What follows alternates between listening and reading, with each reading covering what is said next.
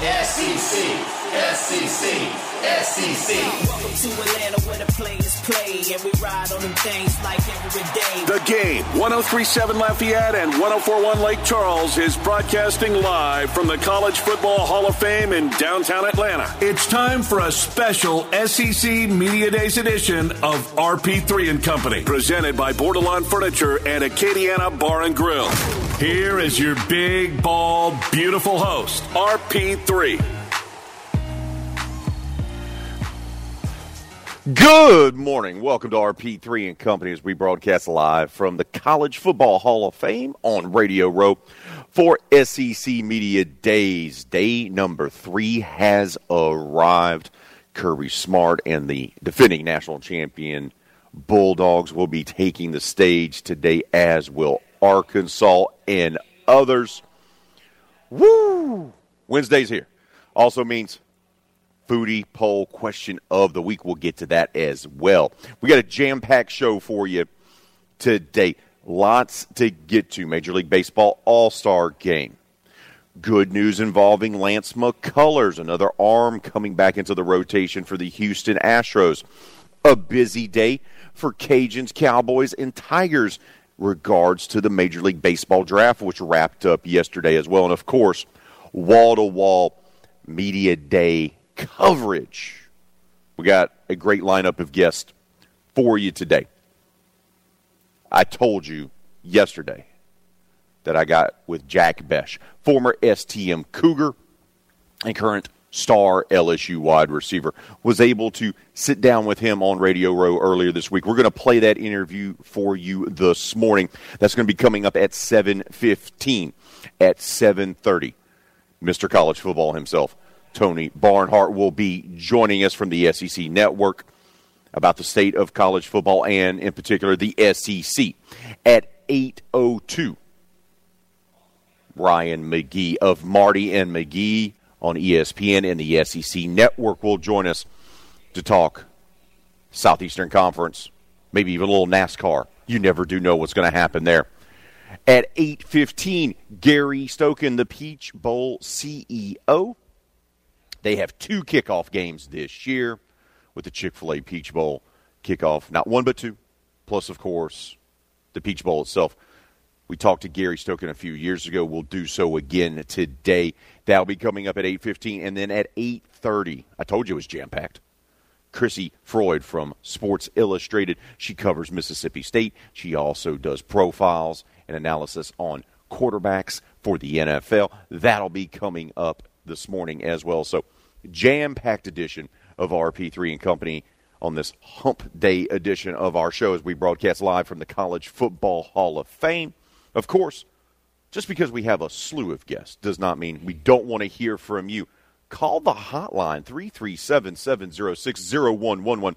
That's 337 706 0111. Love to hear from you.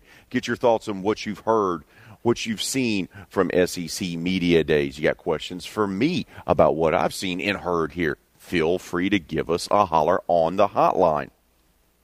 But let's start off today talking a little bit about what happened yesterday. Yesterday was Alabama Day here at SEC Media Days. And it's different when the Crimson Tide roll through here. The first day, always exciting, and LSU has typically been on the first day here in recent memory. So there's always a buzz. You get to hear from the commissioner. Everyone's here, trying to get settled in along Radio Row or just in the massive media room, a floor below us on the floor of the College Football Hall of Fame.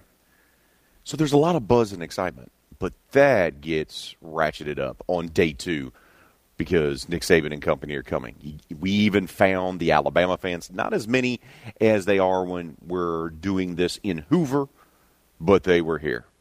And Bryce Young, Tim Anderson, and company walking around along Radio Row. You could argue, and the discussion has been had a lot during the week, and I've asked a couple of my guests this is Will Anderson the best player in college football? And the answer you're looking for is yes. He's also massive, like a massive human being. You go, what? You look at him, you're like, that's a massive man. I'm scared already. but it was great to see kind of the buzz, the excitement, uh, everyone uh, scuttling around for them. And then uh, yesterday, in addition of having Alabama here, we had the Mad Pirate. Mike Leach was here. Always enjoyable to hear from him. We'll have a couple of player interviews with Mississippi State players on Crunch Time with Miguez and Mesh. That'll be played later on today. Mississippi State, they may be the surprise team. Talked a lot about that with folks on and off the air around here. It's year three of Leach in Stark Vegas. Typically, his teams take a leap in year three. They did so at Texas Tech, they did so at Washington State. He's got the quarterback. Lots of buzz around here about him possibly being the second best quarterback in the conference. Could Mississippi State play spoiler and catch some folks sleeping this year? That was kind of what was gathered yesterday here at SEC Media Days. Saban was asked a slew of different questions, as you can imagine. And when you go to these media day events, sometimes the questions are what we call ridiculous. he was asked about how would you properly, uh, what type of advice you would give uh, to student reporters. And he's like, I'm not really qualified to speak on that. and he's just like, you never do know what you're going to get. But as much buzz as Saban and company had with Nick being in the building and the reigning Heisman Trophy winner and uh, the best player in college football walking around the Hall of Fame, and then Mike Leach always wildly entertaining, as he always knows how to put on a show and give you interesting answers. Right? He, you open up the question, you give him one question, and he's going to talk for ten minutes. That's just how Leach is built. That's how he's always been built. But the thing that got a lot of buzz yesterday was the new Vanderbilt coach, Clark Lea, And the bold statement he made while up on the podium addressing the media. Clark Lea is undeterred by last season's 2 and 10 overall record for the Commodores which was the program's eighth consecutive season finishing below 500. Vanderbilt has long been the doormat in the SEC when it comes to college football. Now, they have great success when it comes to men's basketball program. They've had great success there. Perennial NCAA tournament team, NIT team. And of course, their baseball program is one of the best in the country. As we noticed with the Major League Baseball draft and how many players were selected that were either committed to Vanderbilt or had played for Vanderbilt. But they've never been able to figure it out on the football field. James Franklin had a few okay seasons where they were a bowl team, but Vandy's just never been able to figure it out. Don't tell that to Clark. Because Clark said, We know in time Vanderbilt football will be the best program in the country. Okay. Got to respect it. Got to respect his confidence. Got to respect the fact that he believes in his process, that he believes that they can turn things around and make them into one of the best programs in the country. Now, what does one of the best programs in the country mean in Vanderbilt terms? Does that mean being above 500? Does that mean going to the Sun Bowl? What does that mean? Don't quite know. But the fact that he wants to build something there, got to give him credit there for wanting to be positive, wanting to be optimistic, if you will, about his program. But that said, Vanderbilt?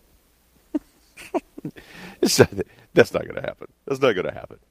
Second season as head coach. First season, as I said, two in ten and he did send, spend three seasons as the defensive coordinator at Notre Dame, of course, under new LSU head coach Brian Kelly. And uh, he went on to say, quote, we are engaged in what has become unique form of team building. We are a relationship driven, student athlete focused program that values the holistic development of our people over all else. To us, this isn't an antiquated concept. It still matters when you do the right things the right way with the right people with respect and appreciation. You will not be denied. Once again, love the message, love the optimism, love the approach. But does Clark Lea understand he's at Vanderbilt? This college football has become an arms race of who can stockpile as many recruits as possible, and NIL is a huge part of that. Who's ponying up the dough to get kids to come to Vanderbilt? One. Two, you have the academic requirements at Vanderbilt that always kind of handcuffs it from getting some of the best prospects in the country. Love the optimism. Love the enthusiasm. Eh, a little bit delusional. A little bit delusional. But that kind of stole the show later in the day. Today, once again, defending champs Kirby Smart and the Georgia Bulldogs will be taken to the stage. Florida, that's right, new head coach Billy Napier. We know him and love him from Lafayette from his time spent as the Raging Cajuns head coach. Kentucky, Mark Stoops will be on there as well, and Arkansas with Sam Pittman. So a great slate of coaches to hear from and players to hear from today here at SEC Media Days. Tomorrow it'll get closed out with Auburn A&M will help us bring it home, so to speak, in Tennessee. So Auburn, Tennessee, and Texas A&M. Jimbo's actually closing things out here at SEC Media Days. Our coverage here all week has been brought to you by our friends at Bordelon Furniture with locations in Crowley, Jennings, and Marksville. Look, they got the power recliner on sale all month, six ninety nine. That's it. Power recliner all month. Go visit one of their showrooms. That way you can have that addition to your man cave and be able to watch your games this fall in comfort. They're also your local Tempur-Pedic dealer. So go check out Bordelon Furniture, our title sponsor for our SEC Media Days coverage here on RP3 and Company, as well as Crunch Time with Miguez and Mesh. And of course, and also a big shout out to Acadiana Bar and Grill, one of the best places for nightlife in Acadiana, for also serving as a sponsor here for RP3 and Company. We got to take a timeout. When we return the show, as we broadcast from Radio Row, as more and more broadcast teams come to get set up to start their broadcast of the day, we will unveil the foodie poll question of the week, which is always our poll question of the day on Wednesdays. Just because we're out of town doesn't mean that we're not going to have it, as well as recap Major League Baseball All Star Game. That's all coming up next, right here on RP3 and Company. You're listening to the game 1037 Lafayette, 1041 Lake Charles, Southwest Louisiana Sports Station, and your home for the LSU Tigers in Houston Astros. RP3 may be in Atlanta. But that doesn't mean he doesn't want to hear from you. Call the big, bald, beautiful one on the game hotline at 337 706 0111 or comment on our Facebook page. Back to the SEC Media Days edition of RP3 and Company, presented by Bordelon Furniture and Acadiana Bar and Grill.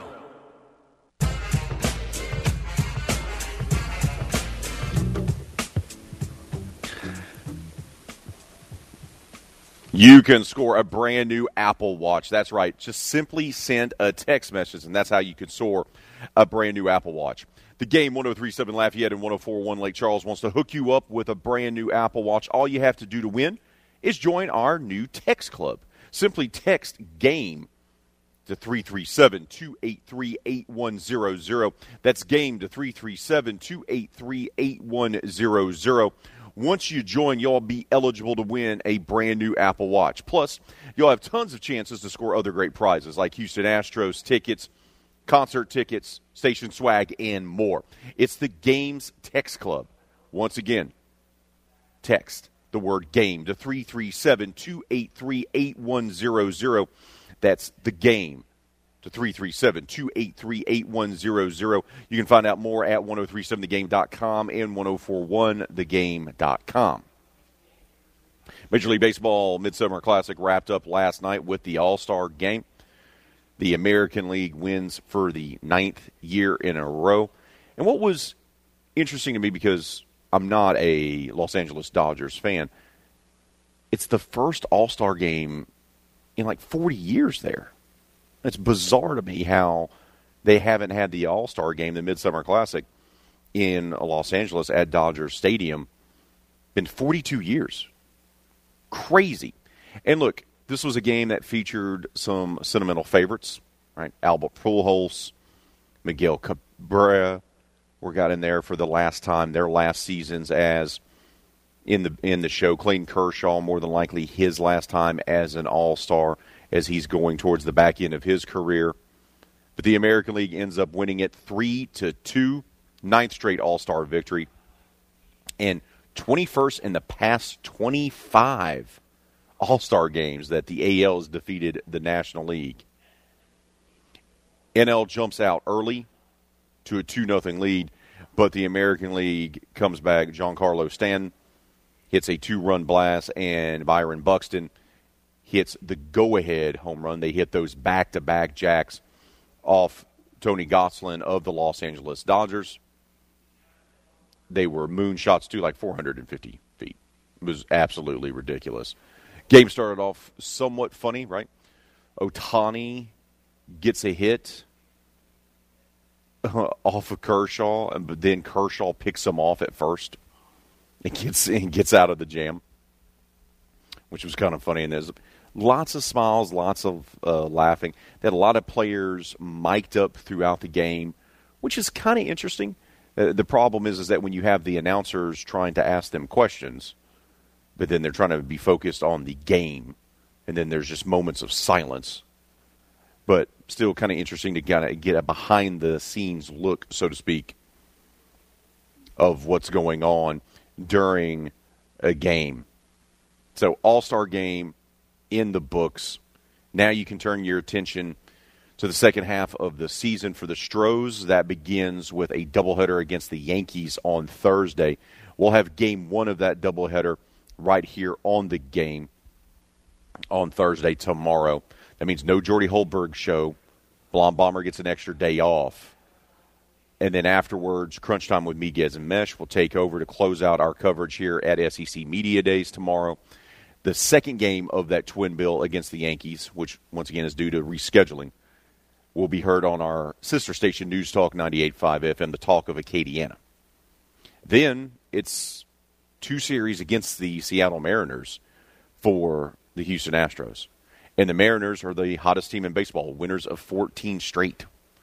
They have trimmed the Astros lead down to nine games in the American League West standings. They sit atop the standings for the wild card, and they have a lot of young talent. And the Mariners have played the Astros better than anyone else this season. Uh, the Stros went seven and two against the New York teams in that nine game stretch a few weeks ago. They're 500 against the Mariners. So it's going to be interesting to see what happens the rest of the way because those two series against the Mariners are going to go a long way to determine the AL West, and they're going to be done this month. After the month is over, they won't face the Mariners again, the Astros. They won't. So this is going to be key for both teams. So those are going to be a great doubleheader on Thursday tomorrow, and then two great series against the Mariners the rest of the month for the Houston Astros as they'll get back to action tomorrow. Everyone has today off. It's kind of a buffer day from the All Star game, and then teams will get back into action tomorrow on Thursday. Great news for the Houston Astros. Lance McCullers got a good report on him it appears that he's starting to make progress, gearing up for his first rehab start. Mark Berman of the Houston Chronicle reported on this yesterday, last night, saying that Lance McCullers Jr. will make his first rehab start in in his process to return to the rotation. He'll do so on Friday, in San Antonio for the Corpus Christi Hooks. He's scheduled to work two innings, so it's a slow process. It's going to take time, Astros fans, but it sure does look like Lance McCullers Jr. is on his way of rejoining this rotation probably within the next month. And then your rotation that consists of Verlander, Valdez, which are both All Stars, Jose Urquidy, Christian Javier, Jake Odorizzi, and so forth, just will add a yet another legitimate frontline starter to the mix. So the rich get richer in that regard. And it'll be interesting to see what they do with that. Who gets pushed out of the rotation? Maybe one of those guys gets traded to pick up a backup outfielder, or one of them gets pushed to the bullpen. And not to mention, the best pitcher in minor league baseball, Brown, who is just dominating AAA baseball, yet to be called up. So they still have him as well that they can rely on. So good news for the Astros as they're going to look to begin the second half of the season strong. They'll do so with a doubleheader twin bill against the New York Yankees. Foodie poll question of the week is always our poll question of the day every Wednesday here on RP3 and Company. And just because we're in Atlanta, it's going to be no different. Our poll question of the day What is your go to road trip snack? I packed up all my snacks, made the trip from Lafayette all the way over here to Atlanta, well, about nine hours. Had to have some stops along the way. What's the go to snacks?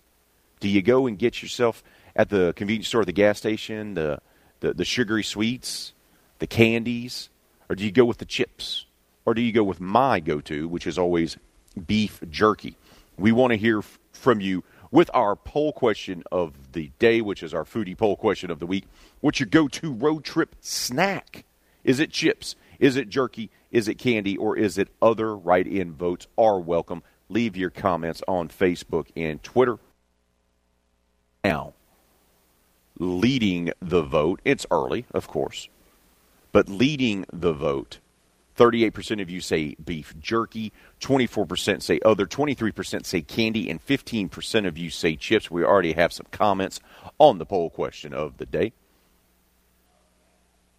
Hart says, breaking news. I found out Leonard Fournette listens to 1037 the game for the foodie poll questions of the week. Oh, man, Boogie is apparently not doing well in Tampa or enjoying his offseason a little too much because reportedly – Leonard Fournette is is uh, ballooned up to about my size. Reports are saying that he reported to camp uh, for the Bucs or for off-season workouts weighing 260 to 265 pounds. He's a running back, and he weighs that much. And reports are the Tampa Bay Bucs are not happy with the former LSU star running back for uh, putting on the pounds in the offseason. John Paul Gates Daddy says on Twitter, sunflower seeds. Ooh, that's a good one. Keeps you safe, no reaching into a bag, so keep both hands on the wheel. Good morning. That's a good good comment, John Paul. Ralph on Twitter says, just depends on the route. Usually chips, but if there's a Buc-ee's along the way, all bets are off. Hashtag the Beaver Nuggets. Yeah, Buc-ee's. That's the go-to, right? That's the go-to. it's it's become it's so weird to me that a, a truck stop uh, uh, has become like this roadside attraction for folks where they go take pictures with the Buc-ee mascot and you go in there and you buy everything. You can buy stuffed animals for the kids, you can get t shirts, you can buy homemade fudge. Uh, all types of food and beverages. You can buy yourself a grill. You need a pop up tent? Buc-ee's has it as well it's become just this huge attraction. So keep voting on the poll question of the day, which is our foodie poll question of the week. What's your go to road trip snack? Some good comments so far early on. Right now, beef jerky's leading the way with 38% of the vote. Right now, though, we got to take a time out here on RP3 and Company. When we return, we're going to hear what Nick Saban and Mike Leach had to say yesterday during day two of SEC Media Days here inside the College Football Hall of Fame in downtown Atlanta. You're listening to RP3 and Company right here on the game 1037 Lafayette, 1041 Lake Charles, Southwest Louisiana Sports Station, and your home for the LSU Tigers and Houston Astros. This is Brent Musburger's. Time to head back out to the College Football Hall of Fame in Atlanta for the morning show that just means more. The SEC Media Days edition of RP3 and Company, presented by Bordelon Furniture and Acadiana Bar and Grill. On the game, 1037 Lafayette and 1041 Lake Charles, Southwest Louisiana's sports station.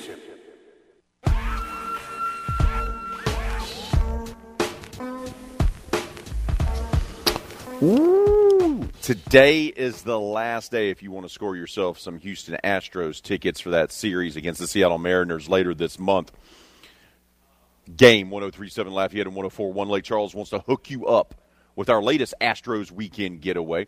Houston takes on the Seattle Mariners on Saturday, July 30th, and you can be there. Simply register in the game clubhouse at 1037thegame.com or 1041thegame.com to score yourself four tickets a tour of Minute Maid Ballpark, and hotel accommodations that Saturday night. That's right, four tickets, tour of Minute Maid Ballpark for the game on January 30th versus the Mariners and the Astros, and we'll even throw in hotel accommodations for that Saturday night. But you can only win this Astros weekend getaway by becoming a member of our clubhouse at 1037thegame.com or 1041thegame.com. So go sign up today. It's free to do so. Astro weekend getaways are p- powered by Butcher AC, Le Meridien, Houston downtown, and the game, Southwest Louisiana Sports Station. And time is running out. Today will be the final day to be able to have a chance to score this Astros weekend getaway. Yesterday, Nick Saban, Mike Leach were among the stars to take the stage for SEC Media Days, and we're going to hear from them now. Plenty things to cover here. And like I said, sometimes they get asked ridiculous questions. Sometimes they get asked really good questions. And Nick Saban was asked a slew of them, and he had some pretty good answers here. You know, he has the reigning Heisman Trophy winner and Bryce Young, who was brought to SEC Media Days and came down Radio Row and whatnot. You know, he won the Heisman last year. They advance all the way to the national championship game. They come up short. You know, what about the young man who's now back, who's going to be leading the Crimson Tide offense? This is what his head coach had to say about what he brings to the table. Bryce was an outstanding player, you know, in high school. I think they won a state championship, lost the state championship in the in the finals, but you know, he was very productive, very collected in how he sort of led his team and the choices and decisions that he made and played the position a lot like a point guard in terms of you know how he distributed the ball in the right places to the right people at the right time and very accurately. And you know he's got all the right stuff when it comes to the kind of competitor he is the kind of preparation that he does the work ethic that he has to continue to try to improve. So i can't say enough good things about the kind of player he was in high school and his attitude about how he's developed you know, as a college player. So, obviously, his approach fits the Saban model, right? And I'll say this the impression I get talking to folks that are close to the team that cover Alabama, being humbled and embarrassed by Georgia in the national championship game has completely fueled their offseason. Bryce Young has put in the work to get even better. Anderson's put in the work to get even better. They're going to have a bit of their chip on their shoulder. Now, the schedule does them no favors. There are some games on there that are going to be immensely difficult. But that said, I'd expect a really focused and determined Alabama squad this year, led by their Heisman Trophy winning quarterback. Now, defensive backs, you know, Alabama produces them maybe not at the same clip as say LSU does for the DBU moniker, but they send a lot of guys to the NFL. And every year they lose guys, just like LSU does, right? Well, and this year they have a talented group of defensive backs. Just so happens also includes Eli Ricks, former LSU starting cornerback, who transferred over to Alabama. And this is what Saban had to say about his secondary. Well, I think that's a work in progress. You know, Kool Aid is been injured Uh, Kyrie was injured, so those guys have had limited work from spring practice, you know, until now. Uh, Eli Ricks is a guy that started in this league, and he has to, you know, sort of prove that he has a good understanding of what we want to want him to do and how we want him to do it and why it's important to do it that way. But I do think that those guys, those three guys' as development is going to be critical to, you know, the success of our team. And I'm not disappointed in where they are right now, but I do think uh, we need to continue to make progress at that position if we're going to get the kind of consistency and performance that we need to do the things that we'd like to do defensively. You, you, you notice what he said there, right? Look, Saban, that was his position. That's the position that he played. That's the position that he coaches, and he still coaches. There's a great article a few weeks ago about that, how he's still so hands on when it comes to the secondary. That the secondary coach is just a guy, essentially, and then Saban's always has his hands on there. And no matter how talented you may have been in high school, if you get on his bad side, he will put you in the doghouse in a heartbeat, specifically in the secondary. I remember Tony Brown, who was a coveted prospect out of Texas. There in the Beaumont area. Everyone wanted him, including Texas. He goes to Alabama, and he struggled for at least two to three years. And he would give up touchdown passes and then get put in the doghouse and be just cussed out on the sidelines by Saban. So yeah, Eli Ricks has started in this league, and he played pretty well in good stretches at LSU. But it's going to be different playing for Nick Saban, that is for sure. But once again, the secondary hasn't been as vaunted as you typically think of Saban defenses, in particular secondaries. So if they want a chance to win a national championship, that secondary is going to have to be healthy and it's going to have to be improved. Now, he was also asked about a slew of other topics, in particular about other coaches. Of course, the offseason was highlighted by the war of words, if you will, between him and his former assistant, Jimbo Fisher. Of course, Jimbo uh, became the first assistant coach under Nick Saban, former assistant, to beat him in a head-to-head matchup, and that happened last year when A&M defeated Alabama. Of course, Kirby Smart, the Georgia head coach, became the second assistant to do so, and that happened in the national title game things got tense. Greg Sankey had to step in. Obviously, it will be a topic of discussion later on tomorrow here at Media Day when Jimbo Fisher takes to the stage. But Saban was asked about his thoughts on his former assistant coach, Jimbo Fisher. Well, first of all, I have no issues or problems with uh, Jimbo. He's done a great job at A&M. He did a great job for us. You know, I, I, I always take criticisms or whatever in a positive way to self assess me personally in terms of maybe there is something that I could do better. So, any comments that anybody makes, you or any coach, I always take into consideration, but there is no issues or problems. So, Saban kind of takes the high road there, just wants to move on from it. He's been kind of taking that approach for a while now. We'll see if Jimbo does the same thing tomorrow when he closes out media days, if he decides to take the high road and just says, oh, you know, blah, blah, blah, and just kind of moves on from it, or if he lets it keep kind of, you know, percolating, so to speak, and keep making it a storyline. We'll see if that happens. He was also asked, though, yesterday while he was on stage here for day two of SEC Media Days inside the College Football Hall of Fame about former Notre Dame head coach and current LSU head coach Brian Kelly, and this is what Nick Saban had to say. Brian Kelly is an outstanding coach, um, really good person. You know, we played Notre Dame a couple times uh, in the playoffs uh, at Alabama, and uh, their teams are always extremely well coached, uh, very competitive, had the right kind of mindset in terms of, you know, how they went out there and performed and how they played. Uh, very disciplined in terms of how they went out and executed. So uh, I have the utmost respect for you know Brian Kelly and the job that he'll he'll do at LSU. So nothing but complimentary remarks there about the new LSU head coach, and he and he said that he has said that before about Brian Kelly when he was at Notre Dame. And look, I know some Tiger fans have question marks whether or not Kelly can win in Baton Rouge, but coaches in the league do not feel the same way. And people that I've talked to around here, people that cover the sport, have covered the sport for a long time, they don't really have question marks either. The fans have question marks. Insiders, people that cover the sport, and fellow coaches really don't when it comes to Brian Kelly.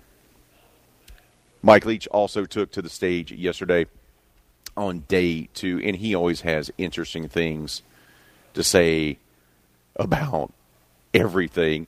And this is what he had to say about the Nick Saban or Jimbo Fisher beef in NIL and taking care of athletes, everything encompassing in, in one just glorious Mike Leach comment. Well, I think they both kind of illustrate the frustration of uh, how things are, you know, right now, and I, it's not sustainable. So something's going to change. You know, right now um, we haven't defined what exactly is a, an amateur or a student athlete as opposed to a professional, and I think we need to do that. And I think there is ways to do it. I think that some football players may be in their best interest to remain a student athlete, and you know, under that model, as opposed to professional, and vice versa and I think that's got to be defined. Currently, you know, college athletes have more privileges than than anybody at any other professional level, and whether that's a good thing or a bad thing, I don't think it stays the same uh, because there's responsibilities that go along with being a professional. And I've said this before; you've probably already written it down but uh, you know those guys lock themselves in rooms and watch film all the time, so you'll be able to get away with it. Go up to your your next favorite NFL guy. I heard in the NFL they're going to have uh, unmitigated free agency, 365, 24 seven. And by the way, there's not going to be any salary cap uh, or draft. You're just going to have bidding wars, and, and just watch the expression on their face. And don't look at anything else or write down any notes because it, the, the, expression on their face will be well worth it. So I don't see this as, uh, you know, I, I, don't think the dust is settled. I, this, we're in a big transition period on a number of things in college football, and uh, you know, sharp guys actively trying to sort it out, and and you know, and I hope that it will be. And um, so, Leach, you know, always is forthcoming and always gives good answers there. And, look, he, he, he's honest there. I think it's frustrations on both guys because for coaches, it's hard to get a handle on this, right? Because a lot of this is out of their control. You know, when it comes to NIL deals, I mean, uh, you could be an attorney, you could be a construction company, you could be, uh, I don't know, a pottery barn. It doesn't really matter if you want to decide to bankroll an athlete, you're going to bankroll an athlete. And the regulations not being there and everything, it, it, causes these guys to have anxiety because they don't know how to deal with it because most of these coaches are 110% control freaks. And this is something they really can't control. So it's kind of gives them trouble, so to speak. For the Bulldogs, this is going to be year three under Leach. And usually, if you look at his track record at Texas Tech and at Washington State, his teams usually take a, a step up. In particular, the offenses usually take that next step. The quarterback has been groomed, and really they start to kind of hit the ground running in year number three. And and Leach was asked, you know, where do you think they need to improve upon the Bulldogs, in particular their offense? Well, we've got some starts. We're still, I guess, on paper, kind of a medium young team, but um, we, we do have a lot of starts and I think that's helpful. So we do have experience to draw on. I think we need to sharpen up at receivers. I think we need to kind of polish up our receiver play. I mean, we have good guys that work hard, and uh, you know, I have a sense of urgency, that type of thing. But we, uh, you know, I just think we need to be sharper. We have a mixture of really young and and old there, and so, and I do think we're getting better. And I thought we had a good spring, but I think we can sharpen up there. Of course, because he's the pirate and he'll talk about anything. I mean, Leach is the type of guy that you can ask him any question whatsoever. It could be about uh, history, it can be about archaeology, it can be about uh, fast food, it can be about weather. It doesn't matter. He will elaborate on all of it, which makes him one of the favorites among media members. And uh, yeah, someone got in one of those questions yesterday during Leach's time on the podium and asking, um, you know, uh, what is what are his recommendations when it comes to Netflix? watched more Netflix lately, and I haven't. Somebody said I need to watch the Terminal List, which I haven't watched it yet. You know, the I guess the Hidden Gem, which I think I said it last year.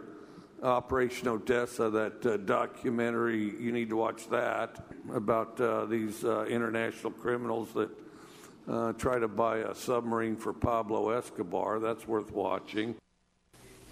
It's, it's just it's just great. It's just great. Now he was also asked uh, uh, another question. You know, HBCUs have been getting a, a lot of publicity for all the right reasons. Uh, Deion Sanders has done a nice job at Jackson State putting the profile on that program and on HBCUs, even gracing the cover of Sports Illustrated with his uh, players. And, in Jackson State's right there in Mississippi, not that far from Starkville. And uh, he was asked, you know, what what's the possibility of getting Mississippi State and Jackson State to start playing football? You know, I'm not sure. I, I, mean, it's possible. I think it's possible. I don't. We don't have anything scheduled that I'm aware of. of course, on my staff, uh, Tony Hughes used to coach at Jackson State, and, and I know a bunch of those guys on the staff, and that, you know they do a really good job. And then uh, Coach Sanders is a blast if you know him. I mean, you know, just talking to him is fun. And then, uh, I mean, I wouldn't rule it out, but we don't have anything scheduled. See, once again, it's, a question he's not prepared for, one he's not ready for yet. He kind of handles it. He's, oh, yeah, I got guys on my staff that, you know, coach, and Sanders is fun to talk to, and I don't have anything on the schedule. But so uh, Leach is always enjoyable when he's on the stage. Once again, today here at SEC Media Days, day number three, uh, Arkansas coach Sam Pittman and players. We're going to kick things off at 9.05 our time. Then that'll be followed by the defending national champions, the Georgia Bulldogs, led by Kirby Smart. And then in the afternoon, Billy Napier, former Raging Cajun head coach, and the Florida Gators. And then we'll close out shop today with Kentucky and Mark Stoops. Once again, thanks to our sponsors for making this happen Bordelon Furniture. That's right, with locations in Crowley, Jennings, and Marksville. This month, they have the power recliner. You want it, you need it for your man cave. It only costs six ninety nine. Go check that out. Bordelon Furniture, our title sponsor for SEC Media Days, and also Acadiana Bar and Grill, serving as a sponsor for RP3 and Company. We got to take a timeout. We'll wrap up our number one. That'll be coming up next. Give you an update on the poll question of the day. You're listening to the game 1037 Lafayette, 1041 Lake Charles, Southwest Louisiana Sports Station, and your home for the LSU Tigers and Houston Astros. Want to know what happened today at the circus that is the SEC Media Days in Atlanta? Not to worry. RP3 has you covered. Here is the SEC Media Days edition of RP3 and Company, presented by Bordelon Furniture and Acadiana Bar and Grill on the game. 1037 Lafayette and 1041 Lake Charles, Southwest Louisiana's sports station. Mm-mm-mm. Welcome back to RP3 and Company as we broadcast live from Radio Row inside the College Football Hall of Fame for the SEC Media Days here in downtown Atlanta. Poll question of the day. It's our foodie poll question of the week. We do it every Wednesday here on the show. What's your go-to road trip snack? What can you what can't you live without? What do you make sure to get when you stop off at the store before you get on the road? Is it chips? Is it beef jerky? Is it candy or is it other? Right now, leading the way, 37% of you say jerky, 31% say other, 16% of peace say chips and candy. Our buddy Salty Steve back home says cracklins. There we go. Can't go wrong there. Darren has a question for John Paul about sunflower seeds. Where do you spit the shells? It's a good question. We need you to answer that, John Paul. Martin has chimed in. He says, I'll answer for Salty Steve this morning. Oh no no no no no no! Y'all, y'all are going to stop this. I'm gonna, I'm going to stop it. I'm, I'm going to do it right now. Martin, Steve, y'all listening? Pay attention. Stop it. Stop it. Stop it. Stop it. I'm going to message both of y'all. Stop it. Stop it. Stop it. Enough of this back and forth. Enough of this throwing shade at one another on our poll questions of the day. Y'all want to have beef? Take it elsewhere. Got no room for it on the poll question of the day. Keep voting on that. Leave your comments on Facebook and Twitter. That's going to do it for hour number one. Hour number two coming up. You're listening to RP3 and Company, broadcasting live here from Radio Row inside the College Football Hall of Fame for SEC Media Days on the game 1037 Lafayette, 1041 Lake Charles, Southwest Louisiana Sports Station, and your home for the LSU Tigers and Houston Astros. Storm Team Weather Center. I'm Chris Kozar. SEC, SEC, SEC. Welcome to Atlanta where the players play and we ride on them things like every day. The game, 1037 Lafayette and 1041 Lake Charles, is broadcasting live from the College Football Hall of Fame in downtown Atlanta. It's time for a special SEC Media Days edition of RP3 and Company, presented by Bordelon Furniture and Acadiana Bar and Grill. Here is your big, bald, beautiful host, RP3.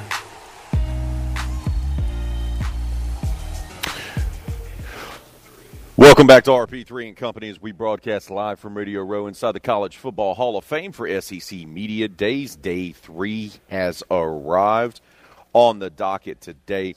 We're going to hear from Sam Pittman in Arkansas, the defending national champions, the Georgia Bulldogs, with Kirby Smart and Stetson Bennett and others. And then in the afternoon, former Raging Cajun head coach Billy Napier will be joining everyone on the stage as he's now the new Florida head coach. And then we'll wrap up things with Kentucky and Mark Stoops. Tomorrow, media days will be wrapped up with Auburn, Tennessee, and Texas A&M. I want to take a moment to thank our sponsors for making this all happen for us. Not only my show, RP3 and Company, but also Crunch Time with Miguez and Mesh, allowing us to have the opportunity to broadcast live here from the College F- Football Hall of Fame from Radio Row. And of course, that's Bordelon Furniture with locations in Crowley, Jennings, and Marksville. They are the home of the Power Recliner this month only, six ninety nine. Great addition to your man cave, so you can watch games this fall in style. They're also your lift chair superstore and your local Tempur-Pedic dealer. So go check out my friends over at Bordelon Furniture. And also want to take a moment to thank Acadiana Bar and Grill for serving as a sponsor for RP3 and Company here at SEC Media Days. We do have our foodie poll question of the week, which is always our poll question of the day on Wednesdays, and this Wednesday is going to be no different. It's about road trips. It's about road trip snacks in particular. What's your go to? Darren has chimed in. He says, obviously, the go to is having to stop by Go Bears anytime he's on the road, whether that's I 20, I 10, or wherever he may be traveling. He says, if I'm going far, though, turkey breast sandwiches. If it's not far, fried ribs from that place in Duson. My man, Darren, giving the good recommendations on where do he wants to go. He wants to go a little bit higher in. He's not doing chips and candy. Our guy, Darren, number one Raging Cajun fan of RP3 and Company, says, to get some turkey breast sandwiches. And if not, uh, if it's just close by, I'm going with the fried ribs from his spot in Duson. Love that. Right now, leading the vote for what is your road trip snack, your preferred road trip snack, if you will. 36% of the vote is going to beef jerky. 27% is going to other. 23% goes to potato chips. I like getting Pringles for my road trips. And 14% says candy. Some good comments so far on the poll question of the day. So keep those votes coming and keep those votes coming as well. Leave your comments, of course, on Facebook and Twitter. Just make sure you keep it clean for the kids. That way we can share it with everyone here.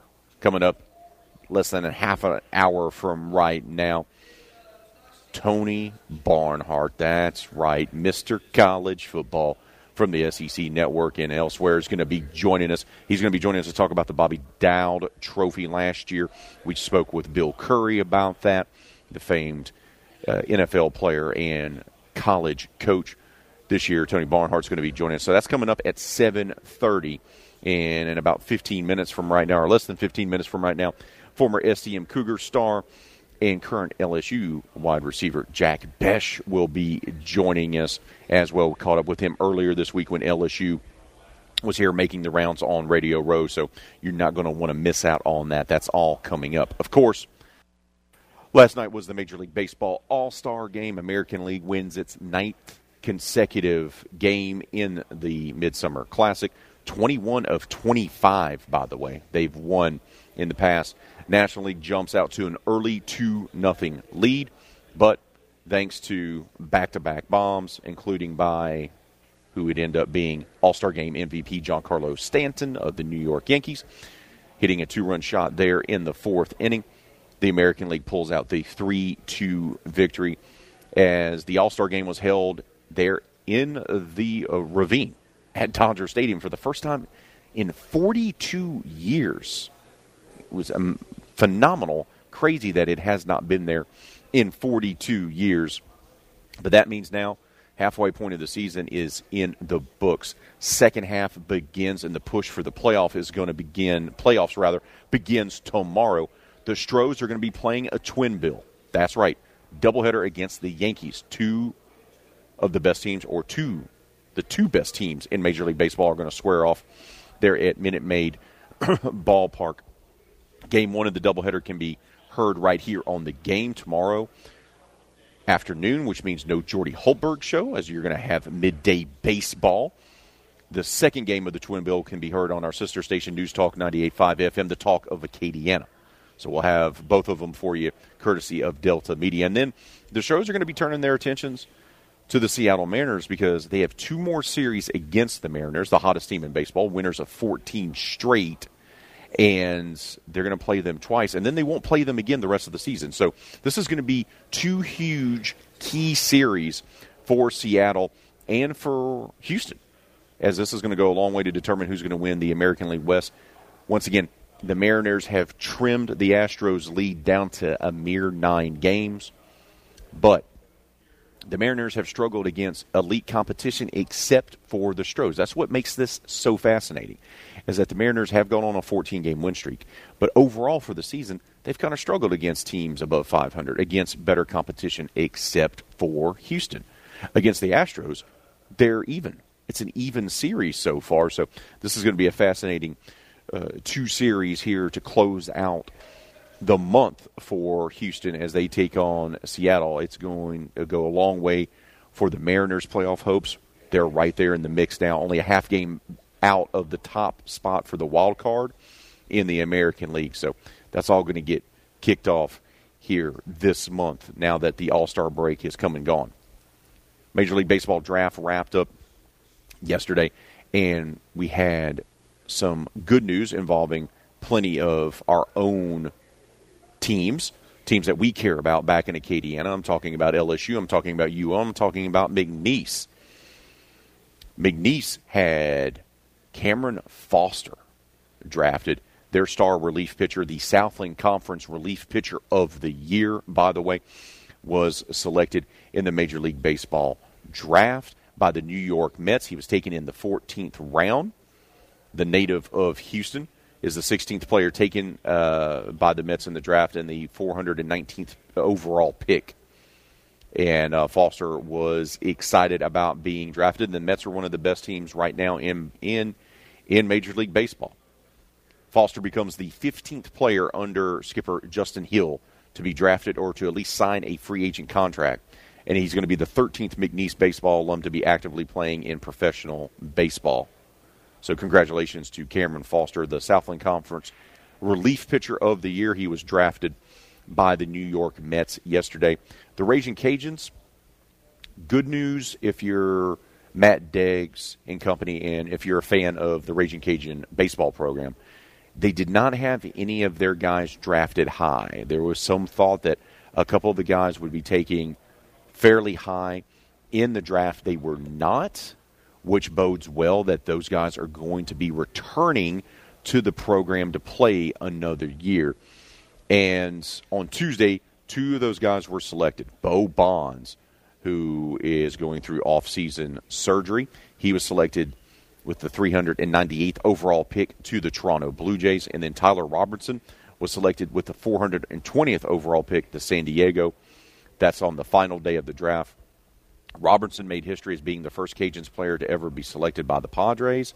Bonds himself had a great year on the bump, going five and three with an ERA of 3.11 and 83 strikeouts, and led the team in that category.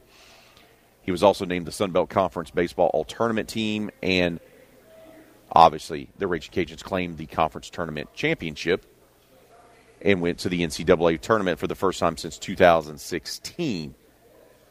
So, but I expect, even though both of those guys were drafted yesterday and drafted late, expectations are is that Robertson and Bonds will be joining the Raging Cajuns again. Multiple sources say Bo Bonds has already decided to.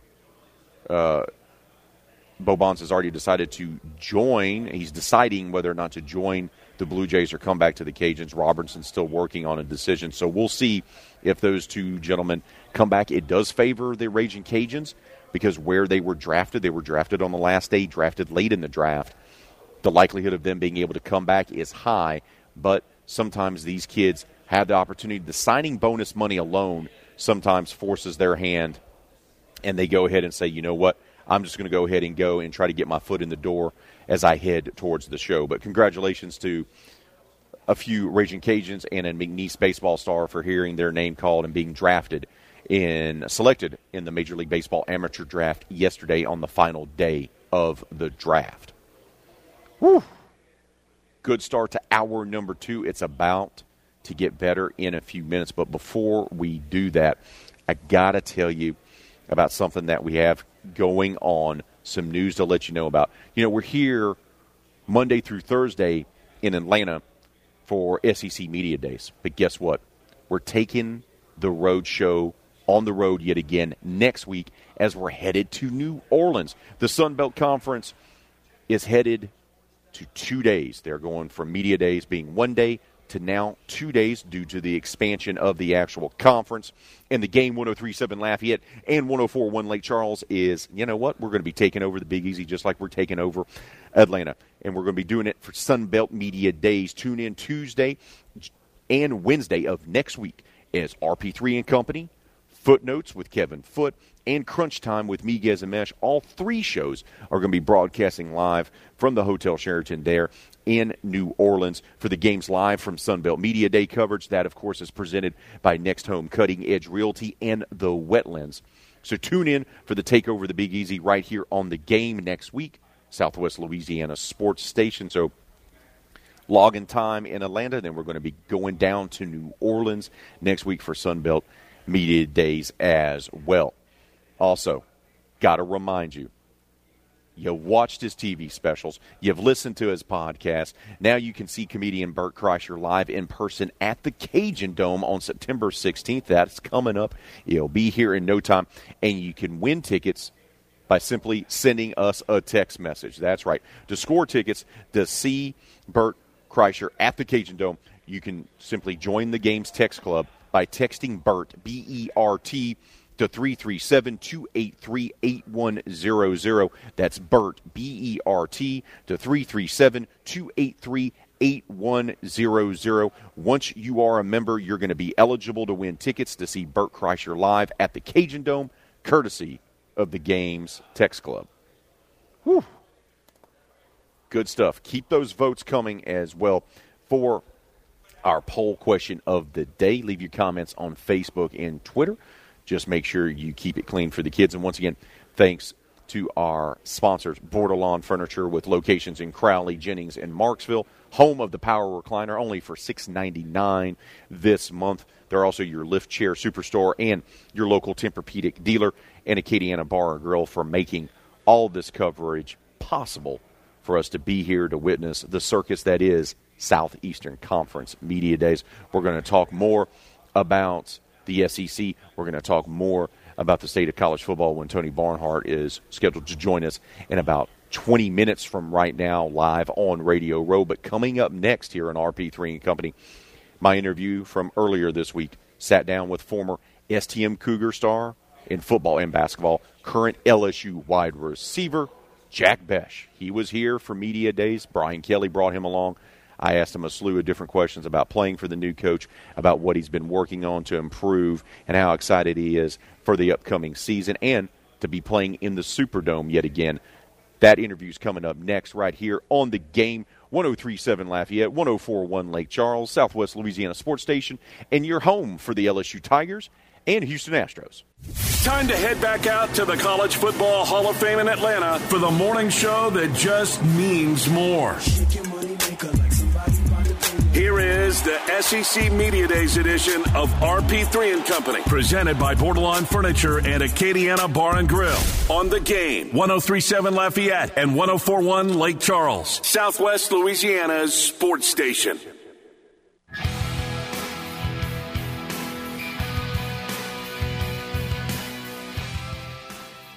LSU kicked off media days here inside the College Football Hall of Fame on Monday, and it's our privilege to have been able to catch up with a local product, former St. Thomas More Cougar star, state champion in multiple sto- uh, sports, and a man who made the transition seemingly well, easy, from high school star to college star last year for the LSU Tigers. Jack Bech joins us now. Jack, it's always a privilege to talk to you, brother. It's always amazing to catch up with you. Uh, what's uh, media days been like for you so far? Man, it's been an awesome experience.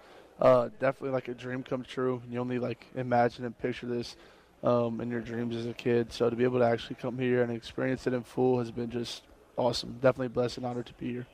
So when coach, you know, goes through the process and he asks you, "Hey, even though you're only a sophomore, I want you to come to media day." What did that mean to you, and what kind of honor is that? well, there there wasn't really a question.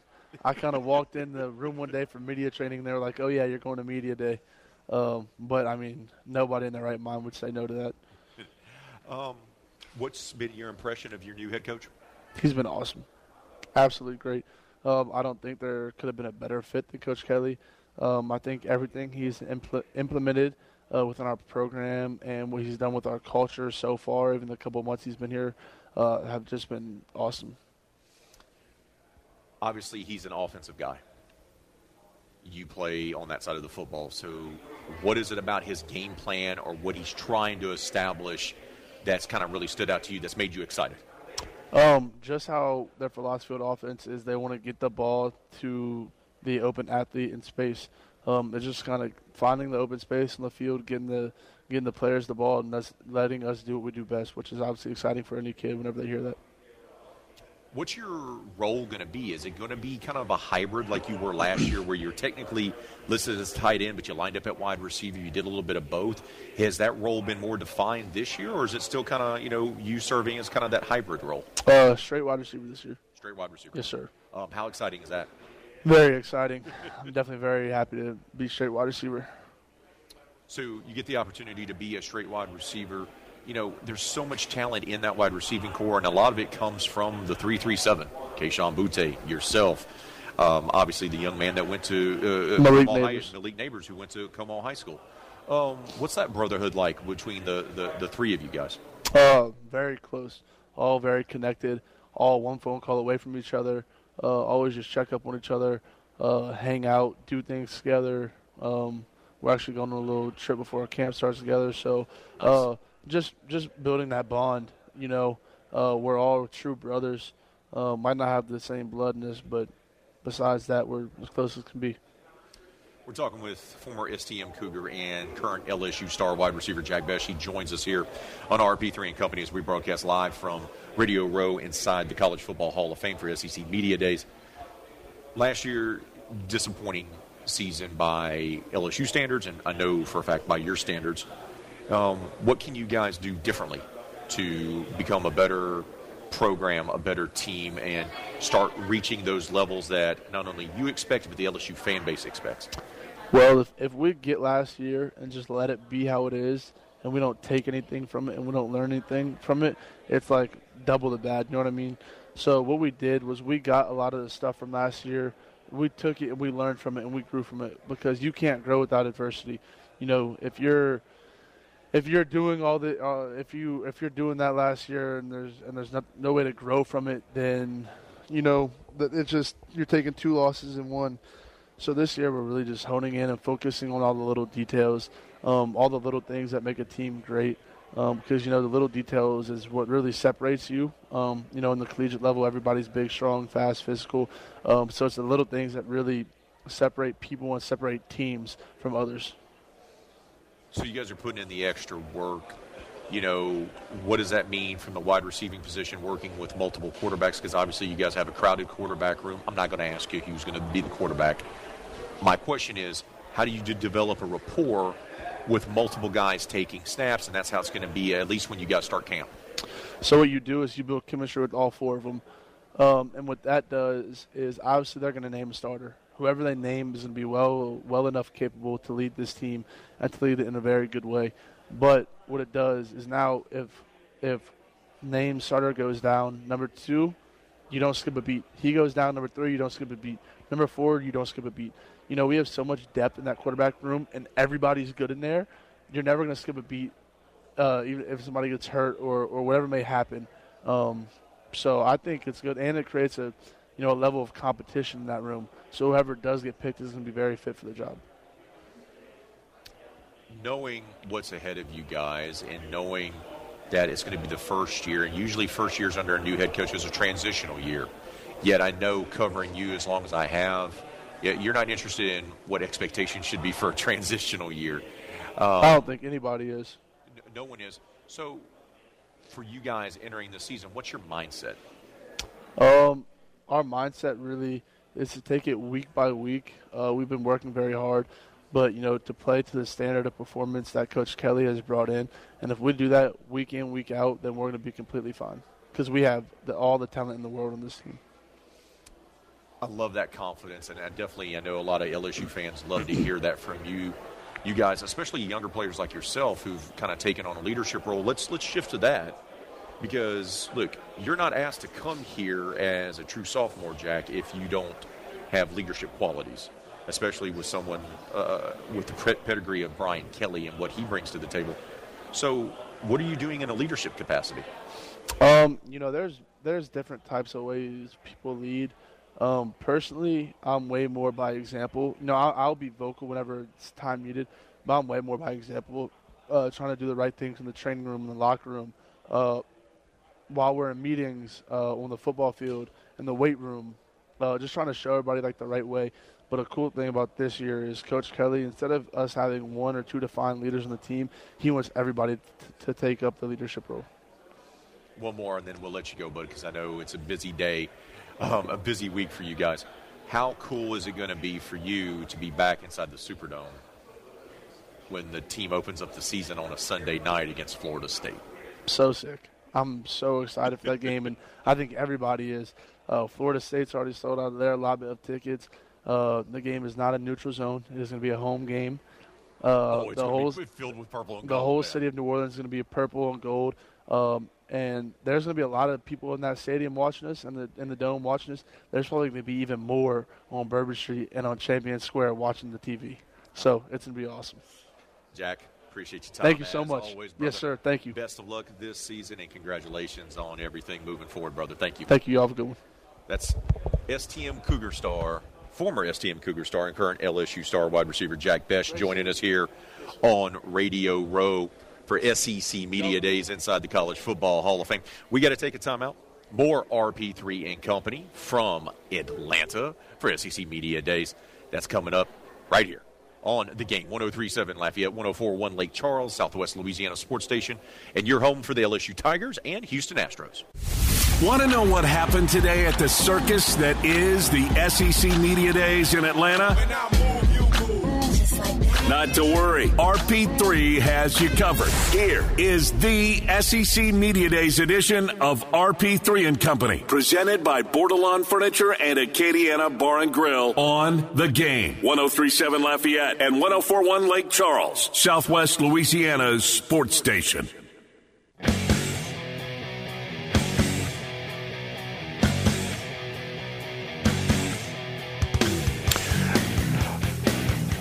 Welcome back to RP3 and Company as we broadcast live from Radio Row here inside the College Football Hall of Fame for SEC Media Days. We're joined now by a writer, broadcaster for the SEC Network. He's also a columnist and a man known as Mr. College Football. Tony Barnhart joins us here. Mr. Barnhart, thank you for making the time, brother. How are you? It's good to be with you. Thanks for uh, uh, thanks for coming to Atlanta. It's good to have you here. Uh, nice for Barnhart to have a home game. I'll tell you that right now. and so uh, this is day three over the hump day. It's going to be fun. Uh, now you've been doing this for quite a long time. Yes. Uh, is, are, is there any tips that you can give some newbies, some rookies about how to pace yourself? Yeah, you, you got to pace yourself. Don't go don't go hard the first two nights. So because when when tomorrow gets here and you're talking about the last two coaches on the last day, I've seen some dragging folks in this room. Boy, bless their hearts. a few years ago when I came to my first one, I remember like the last day it became a ghost town. So many other people just Yeah. left. they were just like, "I'm done. I'm done with all this." Um, through the first two days, what stood out to you from what was said up on the podium? Well, a, a couple of things, and I think you have to start at the very beginning with Commissioner Sankey, uh, because I've done this one or two times. Uh, I had a number of people say, ask me, so what's Commissioner Sankey going to say? I said, he basically he'll use a lot better words than I'm using, but he'll basically say two things: conference expansion. Hey, we're good. Thanks. Thanks for asking. And the other part he was going to say is, you know, it's good to be us. And I, I think I think those those were the two messages I got I got across. There's a lot of, as he said, there are a lot of headwinds facing college athletics, and they're going to have to work through them. But but people like Greg, the smart people like Greg Sankey, are going to figure out a way to do that. Uh, I enjoyed Nick Saban's comments yesterday. Nick Saban's in an interesting place now. You know, he he, he wins. This is what I love. Alabama wins the SEC championship. They win 13 games. They only lost two, and uh, and you would have thought that Alabama went five and seven last year. Okay, so but that but that's the you know, 13 and two SEC championship, national championship game. 90 percent of the people will be throwing a parade. Alabama's trying to figure out well, what did we do wrong? What went went wrong? I've said this, Tony. Saban seems to be the type of coach that does some of his best coaching following a humbling defeat and Mhm. a stunning defeat. You look at his track record, in particular at Alabama. Anytime they suffer one of these, typically they are far more focused, determined, and play with a chip on their shoulder. Now their schedule is challenging. Do you expect Alabama to be uh, a determined, well-oiled machine in 2022? I expect Alabama to win every single game they play this year until they get to Georgia in the SEC championship game. And when that happens, ask me again. Let's let's talk about those Bulldogs. They did lose a lot to the NFL draft, but Kirby has built that program to be able to kind of just reload, not rebuild. The schedule favors them as well. You're looking at it just from a preseason point of view. You expect the Bulldogs to be in Atlanta once again for the SEC championship and have an opportunity to make it back to the playoff to defend their title. I do. I do. Uh, I, I wrote before these meetings started that uh, I just asked the question is there anybody that can keep Alabama and Georgia on the apparent collision course they're on again? And I, I looked at this, I looked at every team, and there are a lot of good teams in this league. I don't see any of them good enough to beat Georgia. Now, some of my uh, friends disagree with that, but uh, I think that, as you mentioned, the schedule sets up very nicely. We're talking with uh, Tony Barnhart, Mr. College Football. He joins us here on Radio Row on RP3 and Company. Let's stay in the East. I want to ask you about the Florida Gators. We know Billy Napier very well, being based in Lafayette. We saw the job that he did. You give him time, he puts in his system, his process, which he kind of learned from Nick Saban, his own version of it. He's just not demonstrative on the on the sidelines, but very much treats it like a business. Gainesville has some messiness about it in recent years. Do you believe Billy Napier can bring the Gators back to prominence in the next three to four years? Yes, I absolutely do. Short the short term, I have some concerns about because of that roster and work that needs to be done. Uh, can Billy Napier take Anthony Richardson and make him into an elite SEC quarterback? He's a very very talented guy now, but, but I'm talking about playing the quarterback position at an elite level. Can he do that? I think he can. Uh, and Florida's going to recruit, recruit well. They, they, they just are. I mean, you Mhm. you and I could recruit Florida well. That, and that, it's just you got so many players down there. So I, I feel really good about Florida's future. I think this year anytime you come in and you're putting in a whole new culture and a whole new system, offensive and defense, tra- some transitions are easier than others. And it'll be interesting to see how this transition goes. But two, three, four years down the road, I expect Florida will be challenging Georgia for the SEC uh, East Championship. Let's stay in the East. Tennessee, Josh Heupel did some nice things year one, and Rocky Top has been, uh, let's be honest, has been uh, uh, underperforming for you know ever since they fired Phillip Fulmer, uh, which has been quite a while. Do you believe in Heupel's abilities to be able to? We know he can coach offense, Tony. Yep. Do you believe in his abilities to be able to put together a competent defense to be able to compete in the SEC? Sure, he did. He did it at UCF. He's done Mm-hmm. it. He's done it well at other places, and that, that again, that's a matter of hiring the right coach, the right defensive coordinator, and recruiting the right players. Uh, and I, I, there's no question in my mind he can do that. The, the, you know what? The big thing that Billy Napier did uh, last year, first year at Tennessee, was when that season was over, we all knew very clearly what the playing identity of Tennessee was going to be uh, under Josh Heupel. Right. We're going to spread you out. We're going to we're going to make you cover the entire field, and we're going to have a very very accurate quarterback with receivers that can run great routes and beat you deep. And that's uh, I thought they uh, to get all of that in. Uh, I thought it was a very good transition. And what and Hendon Hooker, 31 touchdown passes, three interceptions, three. I mean, the odds are that you get have three or four more balls just tipped in the airs, and it's not your fault. So, I, the Tennessee people are excited. They should be. Are they good enough to beat Georgia? They are not, but they are good enough to finish second in the East. Over in the West, obviously Alabama is your front runner, and then it, it's it's curious because I've had multiple conversations this week, Tony, and and uh, people are all over the place on who's going to. Be. Is it A and M? It feels like it should be A and M, but Mhm. then the response is, well, they're A and M. Right. And then you know, Ole Miss took a huge step last year with a ten-win regular season, first one in program history under Lane Kiffin. Mississippi State, you know they're going to take a step in year three under Mike Leach. At least we think they will because of what he's done at Texas Tech and Washington State. How do you like the rest of the West? The rest of the West is incredibly competitive. Uh, we're going to have this year take Georgia and Alabama and put them over here by themselves. Then take Vanderbilt and put them over there by themselves. Three through thirteen is going to be as balanced and competitive as it's ever been. And so, yeah, I think it's. I think from a talent standpoint, it's Texas A&M to finish second, if if they get adequate quarterback play from Haynes King or the freshman or whoever it's going to be. They got very in, inconsistent quarterback play. Zach Calzada, let, he played the best game of his life when they beat Alabama. Okay. Yeah. He didn't play that well before. He didn't play that well after. No. He had what I call his Stephen Garcia game. Uh, that Ooh, was that's a that good was, comparison. That was, that was Yep. the South Carolina quarterback that had a career game against Alabama. So uh, I, I think I think it's Texas A&M, but they've got to get more consistent play at quarterback. Got to ask you about Brian Kelly, LSU. I think he's a good fit. I don't think it's going to. I think he's going to be able to recruit the South.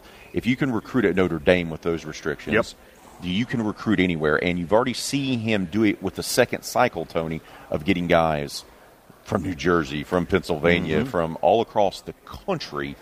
What do you think year one of Brian Kelly at LSU is going to look like? Brian Kelly, and I said this yesterday, and a guy looked at me like, You're out of your mind, Barnhart. I'm telling you, the issue at LSU has never been about players. They've always had players. What they had was inconsistent coaching uh, at best, and they had a generational quarterback in Joe Burrow in 2019 and won the national championship.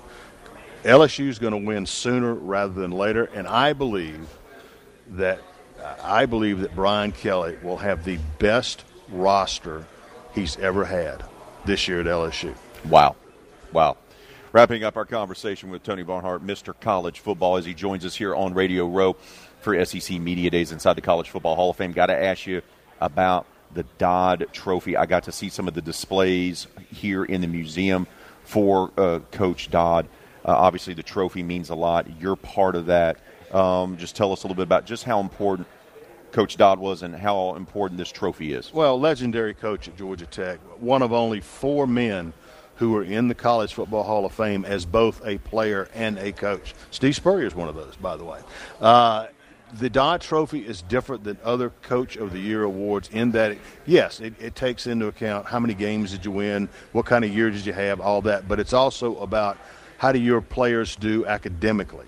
How do they do in community service? How does the head coach do in community service? What is the tone he sets his program in terms of of integrating with the campus community as a whole. So there's a lot more going on there. The pillars of the Dodd Trophy are scholarship, leadership, integrity.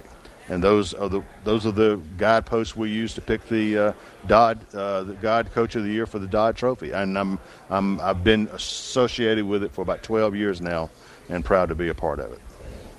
Tony, thank you so much for making the time, brother. All right, guys, appreciate you. Take care. That's Mr. College Football. Tony Barnhart joining us here on RP3 and Company on Radio Row inside the College Football Hall of Fame for SEC Media Days. He says that's interesting what he says about Brian Kelly in this roster. It may be the most talented roster, and we look at the roster at LSU and go, well, you know, he's having to kind of rebuild it, but even a rebuilding LSU, in Tony's viewpoint, is more talented and has more depth than what he had at Notre Dame. And look what he was able to do at Notre Dame with less overall talent, top to bottom. I think Tennessee is going to be a surprise team. He agrees with me about Billy Napier.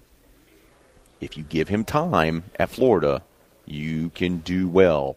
You can do well there. You just got to give him time. And look, the same thing. It feels like we're on a collision course yet again for Alabama and Georgia. Yet again, they're the two best teams by far, not only in the conference, but in the country. Everyone else is playing catch up. And I love what he said there about Vandy. He yeah, You're going to put Alabama and Georgia over here, and then you're going to put Vanderbilt uh, over here. so 3 through 13 are going to be immensely competitive. Arkansas, LSU, Mississippi, Mississippi State, Tennessee, uh, Florida. I don't think there's that much separation between all those schools.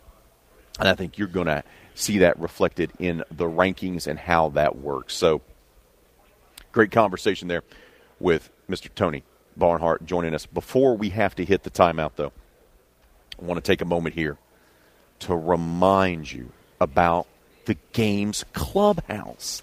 Oh, you haven't joined yet?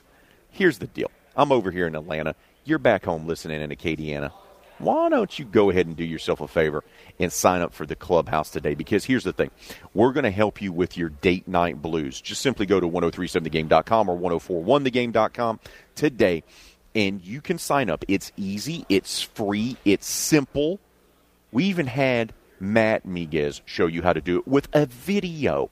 There's a tutorial on the website. It's that easy. Trust me, I was able to sign up, so can you. And once you become a member, this is what's going to happen you're going to have the opportunity to score great prizes to help you with your date night blues. I'm talking a $150 gift certificate to Mr. Lester's Steakhouse. I'm talking about a $50 gift certificate to Half Shell Oyster House or a $25 gift certificate, wait for it, to Mabel's Kitchen.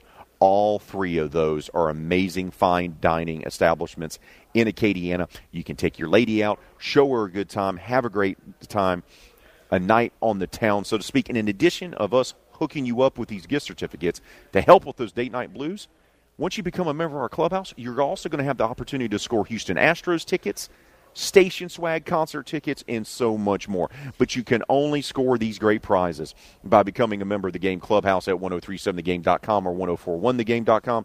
So go sign up today. It's free, it's simple.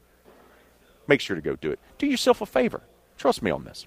We got to take a time out we'll wrap up our number two here on RP3 and Company as we're broadcasting live from Radio Row inside the College Football Hall of Fame for SEC Media Days. You're listening to the game 1037 Lafayette, 1041 Lake Charles, Southwest Louisiana Sports Station, and your home for the LSU Tigers and Houston Astros.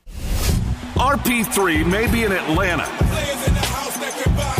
but that doesn't mean he doesn't want to hear from you. Call the big ball beautiful one on the game hotline at 337 706 0111 or comment on our Facebook page. Back to the SEC Media Days edition of RP3 and Company, presented by Bordelon Furniture and Acadiana Bar and Grill.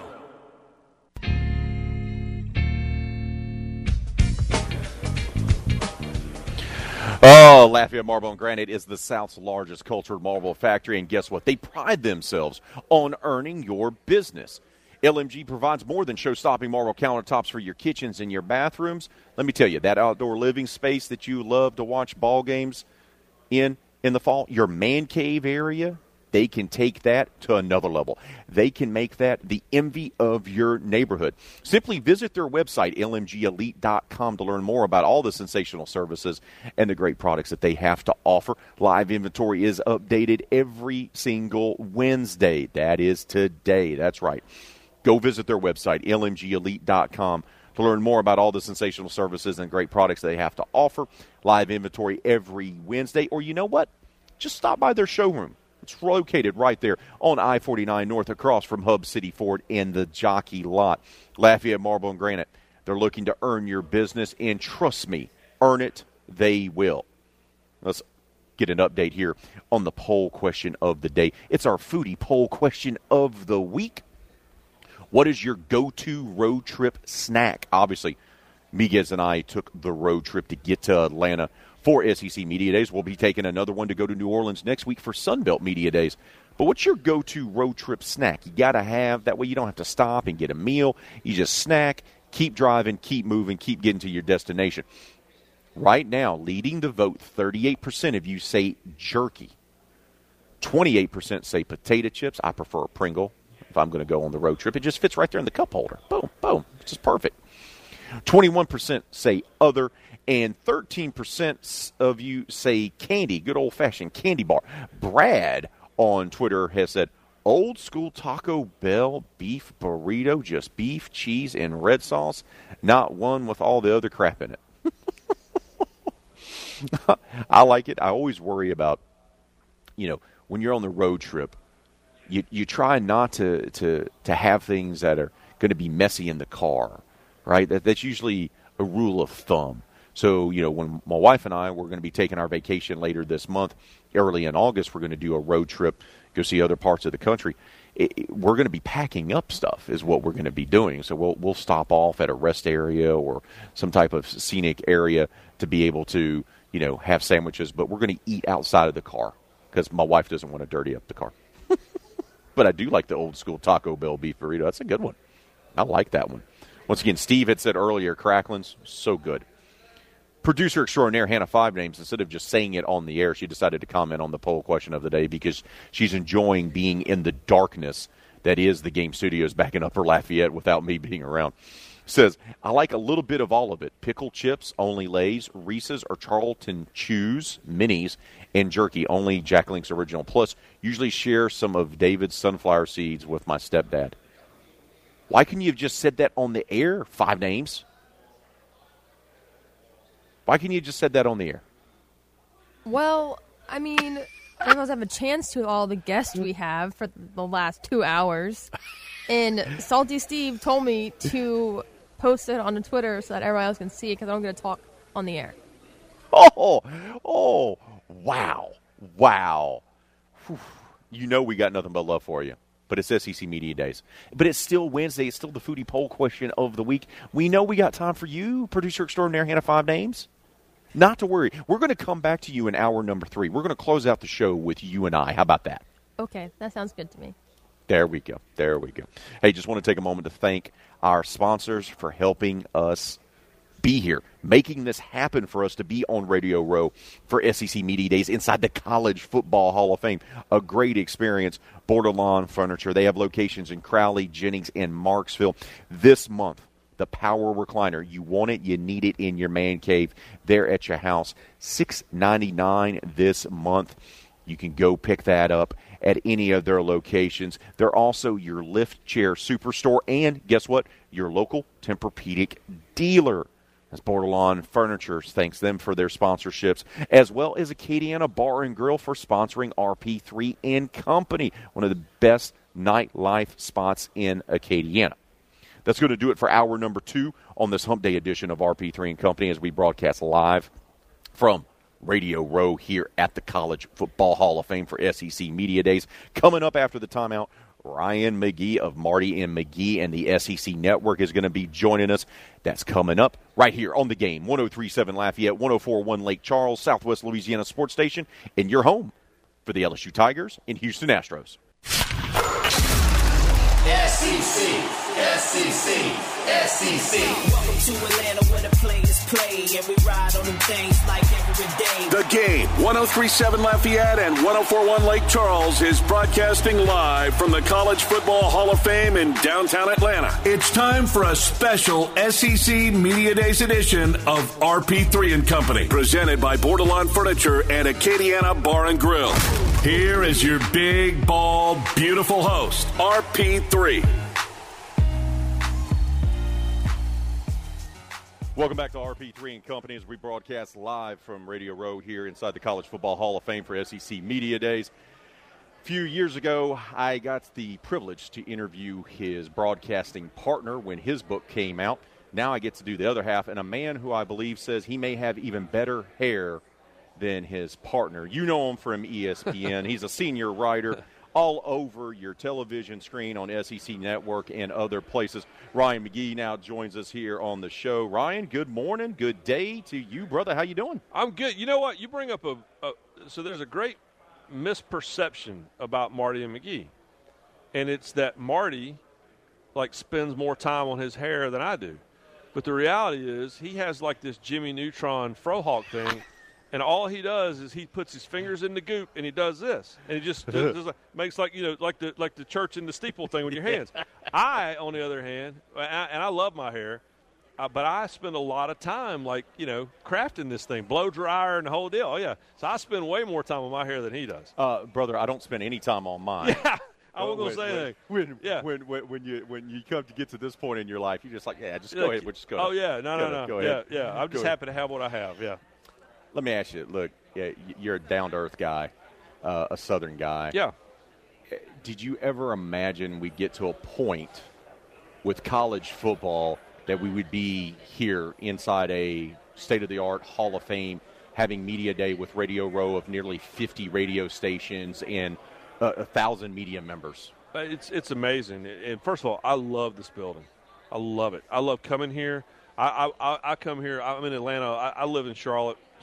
From here to my driveway is three hour and forty five minute drive, and I come down here for for work or whatever. And I come to the Hall of Fame all the time. And when we do the college football awards here in December, Marty and I'll do the red carpet show. And during the awards down on the floor, this is dark up here. I'm just walking around. It's like night at the museum. And Oh, so nice. yeah, so so no, it's to your point.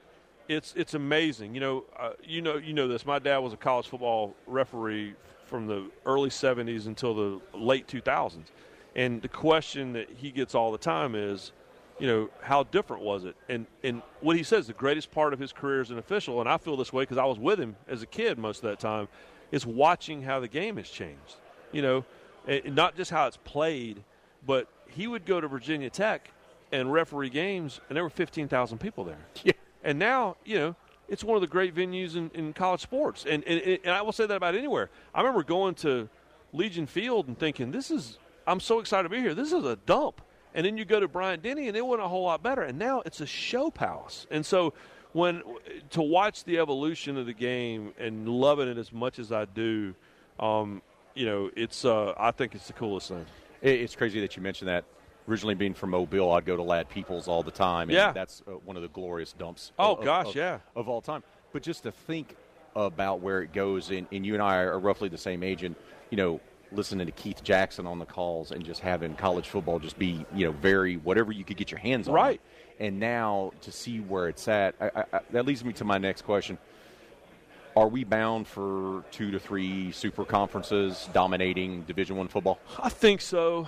Um, and, you know, I wrote, I went and found it the other day. I wrote a story for ESPN magazine in 2011, and in that story, I talked about four super conferences, dividing the map, you know, into four regions, and I interviewed Bobby Bowden and Rick Pitino and all these people about it even way back when, and I, but I, I don't mind four or five. I don't. I don't like two. You know, I, that's the NFL. I don't Yeah. like. The, I don't. I don't watch the NFL. I don't care about the NFL. I have. I have players that I follow in the NFL that I cover. Like I, I spent basically spent two years with Baker Mayfield, you know, work on different things. So I'm excited to have him in Charlotte. I followed him in Cleveland. I I, I follow athletes. I follow players that I know. Um, I'll follow Bryce Young because I'm crazy about that kid. But uh, but I don't I don't want two super conferences, and I don't want a, a playoff that has uh, buys. You know, I don't want those things. That's the NFL. If I wanted the NFL, I'd watch the NFL. And so what I worry about, and I've, I've, i talked to Nick Saban about this today. I, I talked to Mike Leach about this today, which is I want to make sure we protect all this, all all this that we're sitting in at the College Football Hall of Fame. You know, I want to make sure that App State has a chance to beat Michigan right here on this plaque over your Correct. shoulder. I want to make sure that we're still playing, you know, these games, Notre Dame, these games that are all in this this rivalry section that we're sitting in. And so, you know, I know you're a NASCAR guy, and I'm, I'm a NASCAR. I covered NASCAR forever. I watched NASCAR get so obsessed with growing that they rip the roots out of the ground.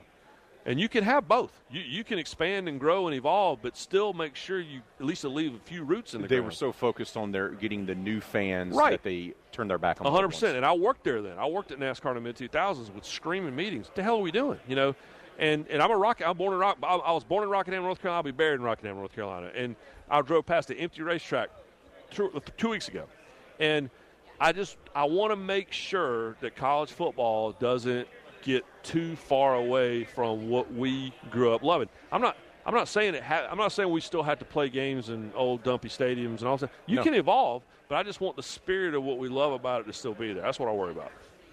Bama, Georgia, obviously cream of the crop in the SEC. Played for the title last year. Who presents? uh, Maybe not the biggest challenge. Who's the most interesting team not named Alabama and Georgia for you heading into the 2022 season? Well, I mean, the A and M thing is crazy. I mean, Well- uh, listen, and on paper, um, their roster is insane. Uh, obviously, Jimbo Fisher will be in this Hall of Fame, you know, sooner than later. Um, but that being said, A and M still A and M, and the last time they won a national championship, looked it up. Gone with the Wind was number one at the box office. I'm serious. So it's been a minute. So until they show me, and, and they took a huge step last year by winning that game, Correct. uh, by, by, by finally beating Alabama. So they're they're really interesting. But to me, the beauty of this league this year is, to your question about who's interesting, Tennessee's really interesting. Josh Heupel. Uh, Ole Miss is really interesting. Yeah. You know, the, the, Kentucky. All Kentucky now does now is win ten games a year. Kentucky football. Mm-hmm. You know, you and I are the same. There's no way you come to me and say that. When I was a student at Tennessee, we we're in the middle of like an 18 year winning streak against Kentucky. So it's there. There are. I think Florida people have written off way too quickly. You know, Billy Napier can coach football. Billy Napier can He coach. can coach football. And he has a process which he learned from Nick. And guess what? He also has a roster that should have beaten Alabama last September. Correct. You know, a lot of those guys are gone, but a lot of them are still there. So, I, I, to me, yes, it's Alabama and Georgia, but to me, the conversation behind them is a huge group of schools that could all either win 11 games or win five games. But I, I don't know that any of them. Like uh, we talked to Mike Leach today. I don't know that I don't think Mississippi State can win the SEC West. I'm not crazy. I think they can ruin it for someone else. I think I think I think that I think that if Will Rogers gets hot on a Saturday night, he can totally burn down the season for someone else. So and it's year three of Leach's offense. yeah, yeah. So it's I, I just there are so many teams that could sneak up on people. You look at Ole Miss two years ago, won what six games, Mhm. but you could not not talk about them, win or lose. Tennessee was that team a year ago, and you know 500 team. Yeah. but you could not watch. You, you had to watch, and, and so to me that that's the beauty of the league is is that, and it's the beauty of college football. You know, yeah, everybody's running a, a lot of crazy offense right now, but there's still uniqueness among every team, and so that's why I'm fascinated by the whole thing. We're talking with Ryan McGee, ESPN, SEC Network. He's joining us here on Radio Row for SEC Media Days. Got to ask you, two guys at ten uh, that seem to be on the hot seat this week, and at least in conversations I had, Auburn, Yeah. Mizzou. Is that how you kind of view it as well? I don't. I don't know. I, I'm not sure if I buy that with Drinkwitz. You know, I, I think it's still early yet. I think people don't know what to do with Drink. You know, I think Drink is, admittedly, he, if he was sitting here, he'd tell you that he's a nerd and he's you know he's just a different guy, and so I don't think people know what to do with him. I met him a few years ago at Sunbelt Media Days when he was at App State He's in awesome. New Orleans. and I found him to be very engaging. But I think sometimes he does come off, and people don't know how to take him. Right, they don't. They don't at all. And, and I think that that probably doesn't serve him. But but you also know if you get in one on one, one of the most entertaining days I've had Mm-hmm. with a coach was I went to App State. They were like 18th in the country, undefeated. Had a Halloween game against Georgia Southern on Thursday night, which they lost. But I went up there and spent the day with him. I was like, this guy's awesome, you know. But but I, I think that Harsin is the one that's on the hot seat. I think there's one. I think it's I think it's Harsin, and and I don't know that that's fair. Um, but I was telling, I was just talking to the guys from Auburn a few minutes ago, and I told him, I said, well, the good news is, I said, Harsin has now had the full SEC head coach experience. Until you've had a booster coup, you know, you haven't really, you haven't really been a head coach in the SEC, and, and he certainly had one now. So yeah, it's. Uh, but again, Harsin, same thing. Harsin um, is a very methodical guy. He's really smart and funny if you get in one on one without a tape recorder in front of him, but that comes off as aloof. Right. You know, and it comes off as a little cold. And I certainly think he probably could have handled the COVID stuff a lot better than he did, you know, going into the season. So, but you know, if he wins the Iron Bowl, we're not even having this conversation. One more before I let you go, brother. Brian Kelly, LSU. Yeah. You think it's a good fit, and how long do you think he needs to kind of help turn things around? Because he inherits a program that fell on tough times quickly. I think that the coach is better than the program right now. That's a good football coach. Yeah. I don't think anyone understands how difficult the Notre Dame job is. I had a I went up there a few years ago. I was actually doing a story on Rudy, Rudy Ruettiger. Yeah. and I went up there for a Stanford Notre Dame game. I went up two days early, and and, and I, I, I it had been ten years since I spent spending time with Brian Kelly, and he was really difficult to deal with. He was he was cold and choppy and just. But when I went and saw him then, ten years later, he was great, and he was very honest with me about the difficulty of the Notre Dame job, like just trying to get a video board put in to replace the 50 year old scoreboard. I had a fight to get the old redwood seats pulled out that Knute Rockne put in in 1930. This is six years ago. And so, so I don't think people understand how difficult that job was. And he went to the playoff twice, and he played for three national championships. Yeah. And and and but but that's as far as that's what what he learned was as far as I can take it. And so at L, what he sees at LSU is is a blank check that he's never had. And so I know he can coach football. It's just a question of you know does he fit? And uh, you know LSU's pretty good at drama. Speaking, you know, uh, we got Auburn, LSU, Florida. They all, they all. I always say that scene in Indiana Jones where he drinks from the wrong cup and the guy ages like 300 years Yeah, in in the 10 last seconds. crusade, yeah. There's certain jobs that will do that to you. And and I would put Florida, LSU, t- my own water, Tennessee, and uh, and you know, certainly Auburn. I put the I put them I put them in the you chose poorly category with the with the with the Holy Grail. Uh, Ryan, appreciate your time, brother. Yeah, Thank man. you so much. Absolutely, good to see you. Ryan McGee, ESPN SEC Network, joining us here on Radio Row for SEC Media Days inside the College Football Hall of Fame. We got to take a timeout. More RP3 and Company coming up right here on the game 1037 Lafayette, 1041 Lake Charles, Southwest Louisiana Sports Station, and your home for the LSU Tigers and Houston Astros. Time to head back out to the College Football Hall of Fame in Atlanta for the morning show that just means more. Here is the SEC Media Days edition of RP3 and Company, presented by Bordelon Furniture and Acadiana Bar and Grill. On the game, 1037 Lafayette and 1041 Lake Charles, Southwest Louisiana's sports station.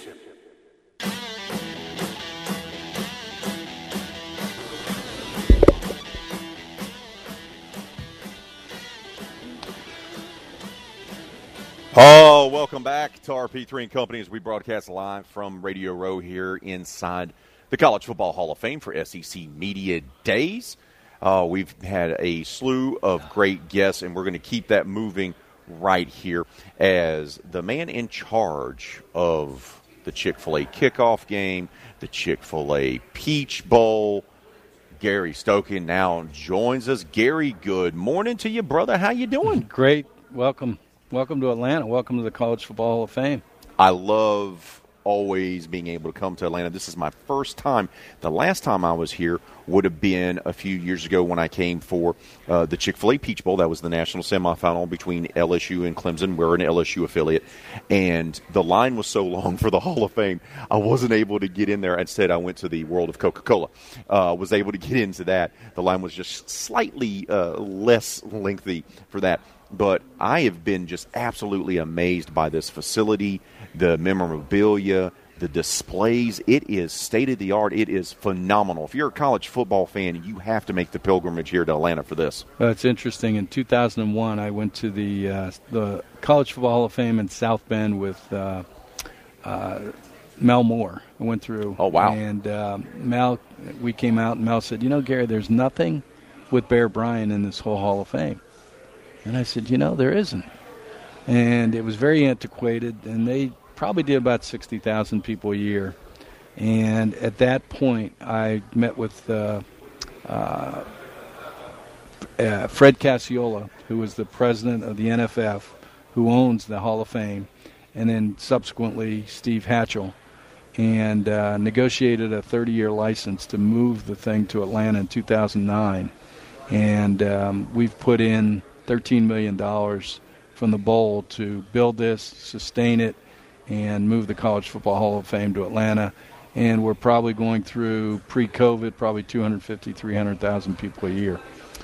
Uh, it's a phenomenal facility, but the other thing is, you know, for for you guys and what you do with the Peach Bowl and with the Chick Fil A kickoff, this can be part of it, right? I mean, this this has become Uh, part of it. This museum's become part of your presentation, a part of the experience not only for players but for fans. But big time. Uh, we put in our contracts for the kickoff games and the bowl to host the teams here for free uh, to get them through here. And when I meet with the, the players about the bowl game and the invitation, I tell them, look, we want you to go through this Hall of Fame, and we want you to picture yourself being inducted into this Hall of Fame 15 to 20 years from now. Nice. And um, you know, when they see the memorabilia, when they see the videos, etc., um, we've made it very educational. I, I termed a phrase with our exhibit designer and our architect when we built the Hall of Fame, edutainmuseum.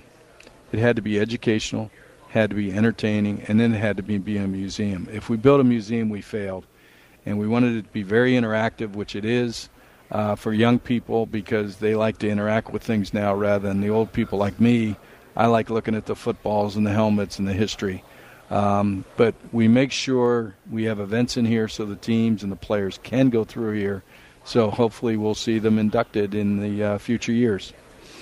Let's talk about the kickoff because you, uh, for you guys with the Chick Fil A kickoff game, I, I just love it's just it's something just as small as going next door to the Chick Fil A that's connected to the museum, and they have all the kickoffs and all the bowl game balls displayed Right, in, the, in right.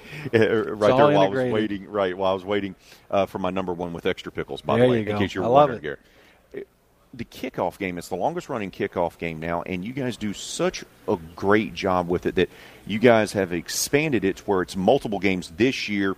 You're going to have oregon georgia on the saturday and then of course clemson georgia tech on monday night opening weekend week one for college football. Uh, what went in the process of saying you know what? It's doing so well with one game. Let's expand it. Let's have two games and really make it even more of just an absolute thrilling weekend. Well, we started back in 2006. We made a bid for the BCS when they went to finally a double host model where the Orange Right. Sugar Rose Fiesta hosted their game and then their national championship game. So we lost that. But out of losing, an adversity becomes uh, positive because I told my uh, board, I said, the NCAA has just legislated a 12th game to the schedule starting in 2008 we're going to start. If they're not going to let us in the BCS on the backside of the season, we're going to start the BCS on the front side of the season. And so we had Alabama, Clemson in our first game in 2008. I remember that game. Uh, Clemson was ranked number nine.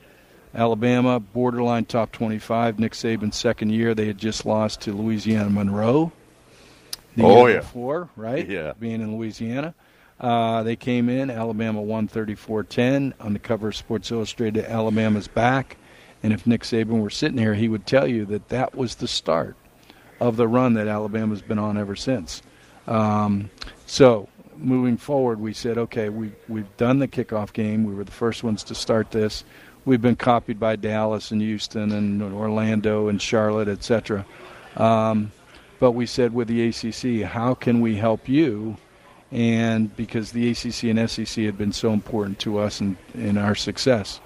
And the ACC has an exclusive time slot with ESPN on Monday night, 8 o'clock prime time. And so we said, when we can help we want to put a, a kickoff game on Monday night for the Chick Fil A kickoff game, which will be unopposed TV slot, a great TV slot, and so we have this year for the first time, Clemson and Georgia Tech, an ACC game to start the season in the Chick Fil A kickoff game. We've never had that before. We've already already matched ACC with SEC in the past, but this is the first year we'll have two ACC games starting the conference in the Chick Fil A kickoff game.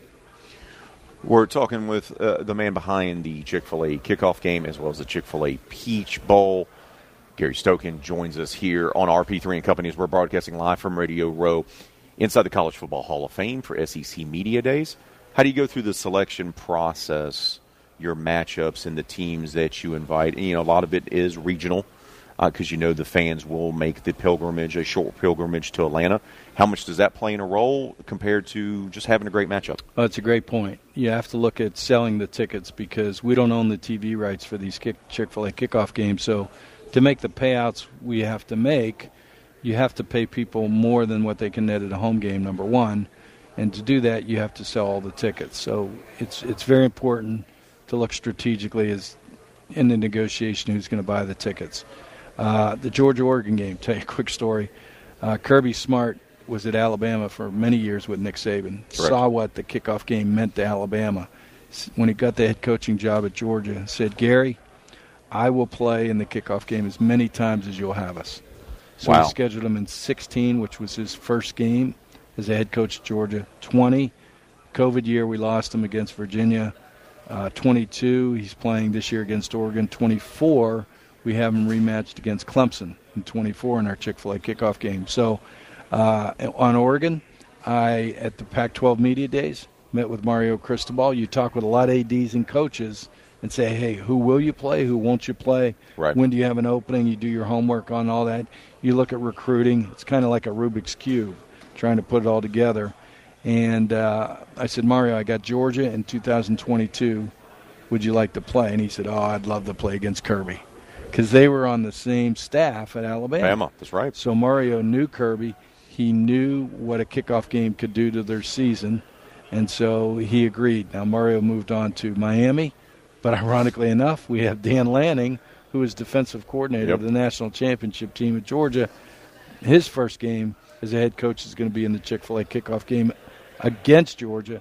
And Bo Nix, who was the quarterback at Auburn against Georgia last year, could be the starting quarterback for Oregon against Georgia in this game. So, you know, it's it's sometimes you're better lucky than good, but uh, we've got two top ten teams with uh, Oregon and Georgia in the first game, and then Clemson being a top five team in the second game, and then at the end of the year having two top four teams Right. in the semifinal game. It's going to be our record year. Look, we'll get you out of here with this because I know you're busy. We're talking with Gary Stokan, CEO and president of the Chick fil A Peach Bowl, also the man behind the Chick fil A kickoff, realignments, conferences, adding teams left and right. You guys, you know, you guys planned out right here. You have your future matchups all the way through 2025, that being Syracuse and Tennessee that year, and uh, Vatech and South Carolina. How does that impact all the realignment? How does that impact what you guys are able to do with the kickoff?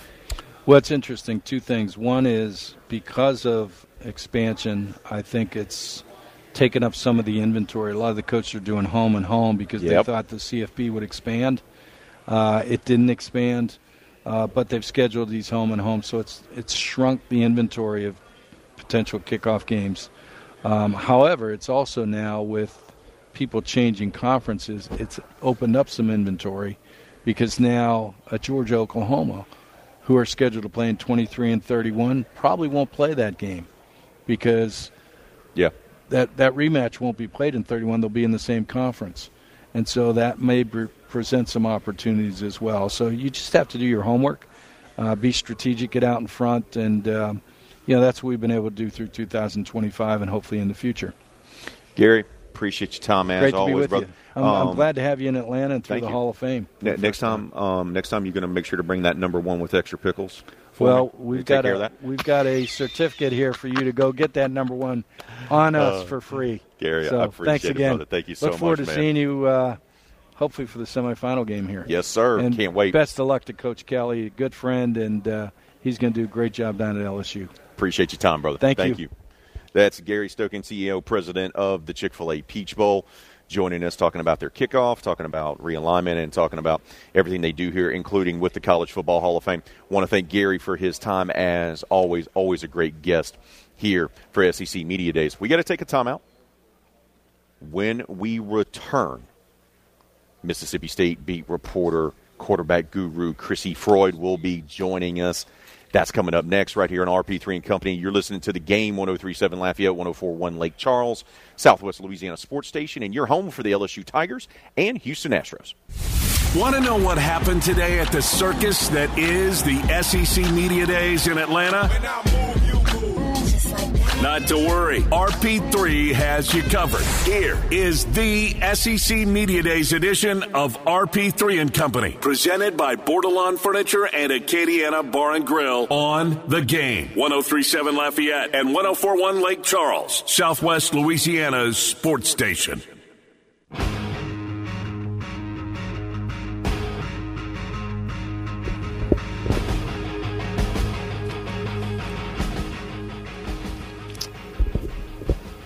Oh, time is running out to win our latest Houston Astros weekend getaway. Today will be the final day. If you want to score yourself four tickets, a tour of Minute Maid Ballpark, and hotel accommodations to see the Astros take on the Mariners, they're at Minute Maid on Saturday, July 30th. The game 1037 Lafayette and 1041 Lake Charles wants to hook you up with our latest Astros weekend getaway you got to go register in the game clubhouse at 1037thegame.com or 1041thegame.com to score yourself four tickets, a tour of Minute Maid Ballpark, and, as I said, hotel accommodations. But you can only do it by becoming a member of our clubhouse. So go visit us at 1037thegame.com, 1041thegame.com. Sign up. It's simple to do. Even yours truly, the big, bald, and beautiful one, was able to figure it out. Astro Weekend Getaways, of course, are powered by Butcher AC, Le Meridien Houston downtown, and The Game, Southwest Louisiana's sports station. Oh, we're back here inside the College Football Hall of Fame on Radio Row 4. SEC Media Days, day three is upon us. We had some great stuff on tap for today. Kentucky, Florida, Billy Napier, the defending national champs, Kirby Smart and company, and Arkansas are part of the coverage today. But I want to go back to yesterday and talk a little Mississippi State Bulldogs, Mike Leach, as well as who are the best quarterbacks in this conference, not named Bryce Young. To help us figure all that out is the Mississippi State Bulldogs reporter for SI as well as a draft guru, a quarterback guru. She's air raid certified. She's our good friend, Chrissy Freud, now joins us here on RP3 and Company. Chrissy, good morning. How you doing? Doing well. How are you? Doing great. Okay, so you had to rush back home for a puppy emergency. How many little ones do you now have in addition to the dogs you already had? Yeah, we have three so far. There's five dogs in my house, so it's going to be crazy for the next eight weeks or so. Five. Oh, I'm gonna I'm gonna be praying for you. I'm gonna be praying for you. Please so, do. Uh, all right, let's uh, let's go back to yesterday um, while you were here in Atlanta. Uh, tell me, uh, give me your takeaways from what you saw or what you heard, rather, from Mike Leach.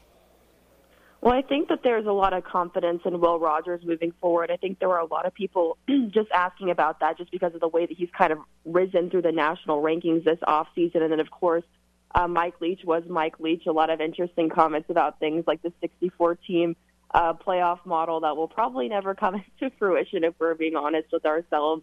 Uh, some Netflix recommendations, some things like that, but I think there's a lot of optimism, a lot of curiosity and intrigue surrounding Mississippi State that hasn't really existed uh, for a long time. And I think that comes down to the success of the air raid offense and just this really big uprising of Will Rogers as he prepares for what might be a meteoric rise uh, going into 2022.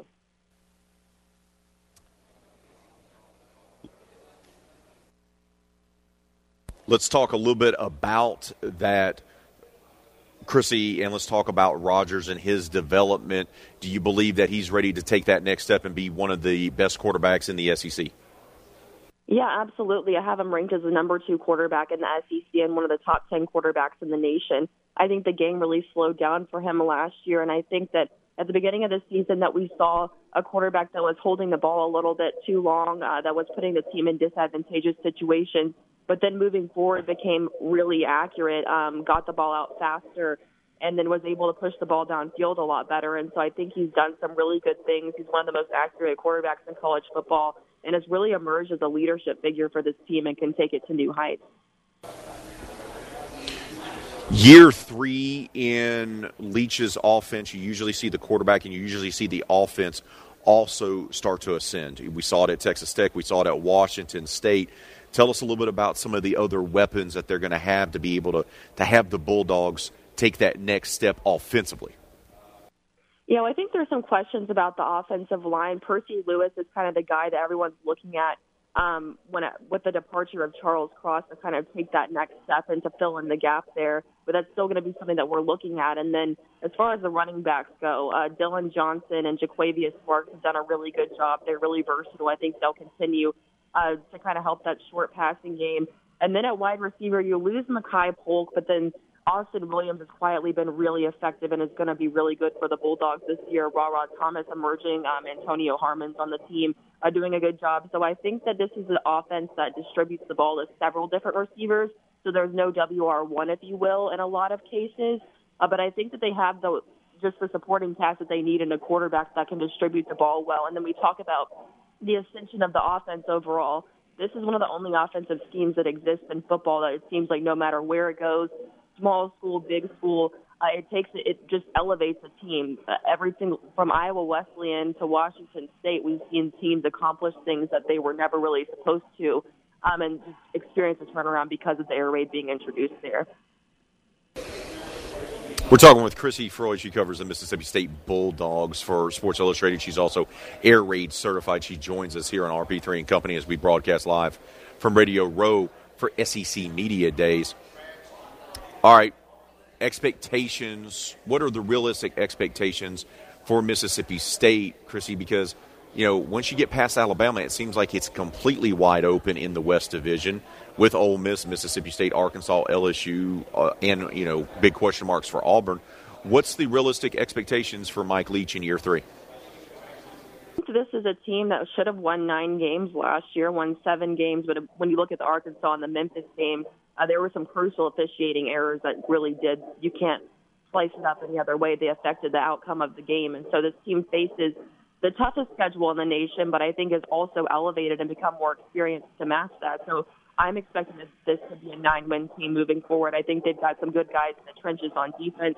Uh, what they need to get the job done on offense. So I think the kicking situation will be better as well. And so I think this is a team that can go out and do a lot better than they're being given credit for currently. Overall, in the SEC, Chrissy, how deep are the quarterbacks? I know there's a lot of unknowns, but how deep is this crop of quarterbacks currently in the conference as we head into 2022? You've got a lot of young guys that are going to emerge and do well, but I think looking at that top five, whenever we talk about guys like obviously Bryce Young's top dog, and that's not changing. A lot of people think that he could be the number one overall pick next year. But then you have Will Rogers, who could experience a really big rise this year.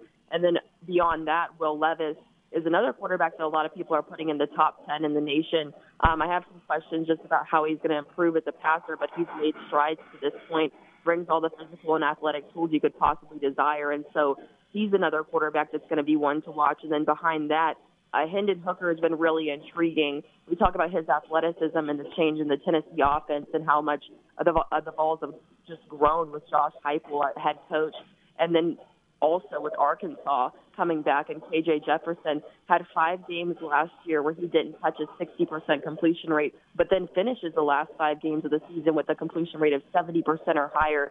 Talk to him this offseason. He's continuing to work as a passer, and I think that if he finds consistency, that's a guy who's really athletic, really big, really hard to tackle. And so just looking at those guys, there's a lot to be excited about. And then there's questions about how good is Anthony Richardson at Florida going to be? Did a really good job uh, last year. Had some questions as a passer, though. I, I think that his completion rate was under 60%. Had a, a touchdown interception ratio of six to five, and so there's some to be desired there. But that's also just freshman growing pains. So I think there's a lot of guys that are really exciting that could really uh, just kind of come out of the woodwork and become national names. They're on the brink of doing so right now.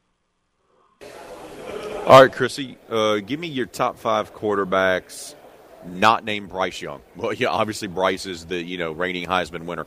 Go beyond that. Give me the top five quarterbacks after that, and how do you rank them? As far as the SEC goes, I have Bryce Young, then Will Rogers, uh, Will Levis, and then Hendon Hooker and KJ Jefferson. So those are those are the five in the SEC. And then outside of the SEC, some of the guys that I'm watching are uh, Jake Haener from Fresno State, Grayson McCall uh, from Coastal Carolina, Devin Leary from North Carolina State. I think those are all guys um, that are kind of mid tier, middle of the pack right now that could uh, become names that are talked about a lot more.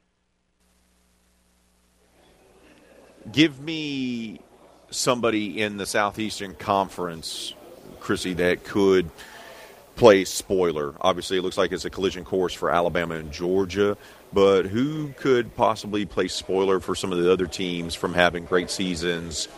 or you know it, it just you know kind of ruin their season so to speak mississippi state has been mentioned as one of those teams that could play spoiler for a lot who are some others in your opinion yeah, I think Mississippi State and Ole Miss are the ones that stand out to me. There are some question marks with Ole Miss moving forward from Matt Corral, uh, but I liked a lot of what they did last year, and then I think that they have the proper coaching staff um, in place to be a team that can be a consistent contender. And then Mississippi State, the way that the Bulldogs have risen with Mike Leach and just how good they've shown to be on both sides of the ball and how well the things just clicked in the back half of the season. I think those are two teams that you could go into a matchup and think that you're going to beat that could really surprise people. I thought that Mississippi State uh, did just that on several occasions, and that Ole Miss showed a lot of flashes, flashes last year as well.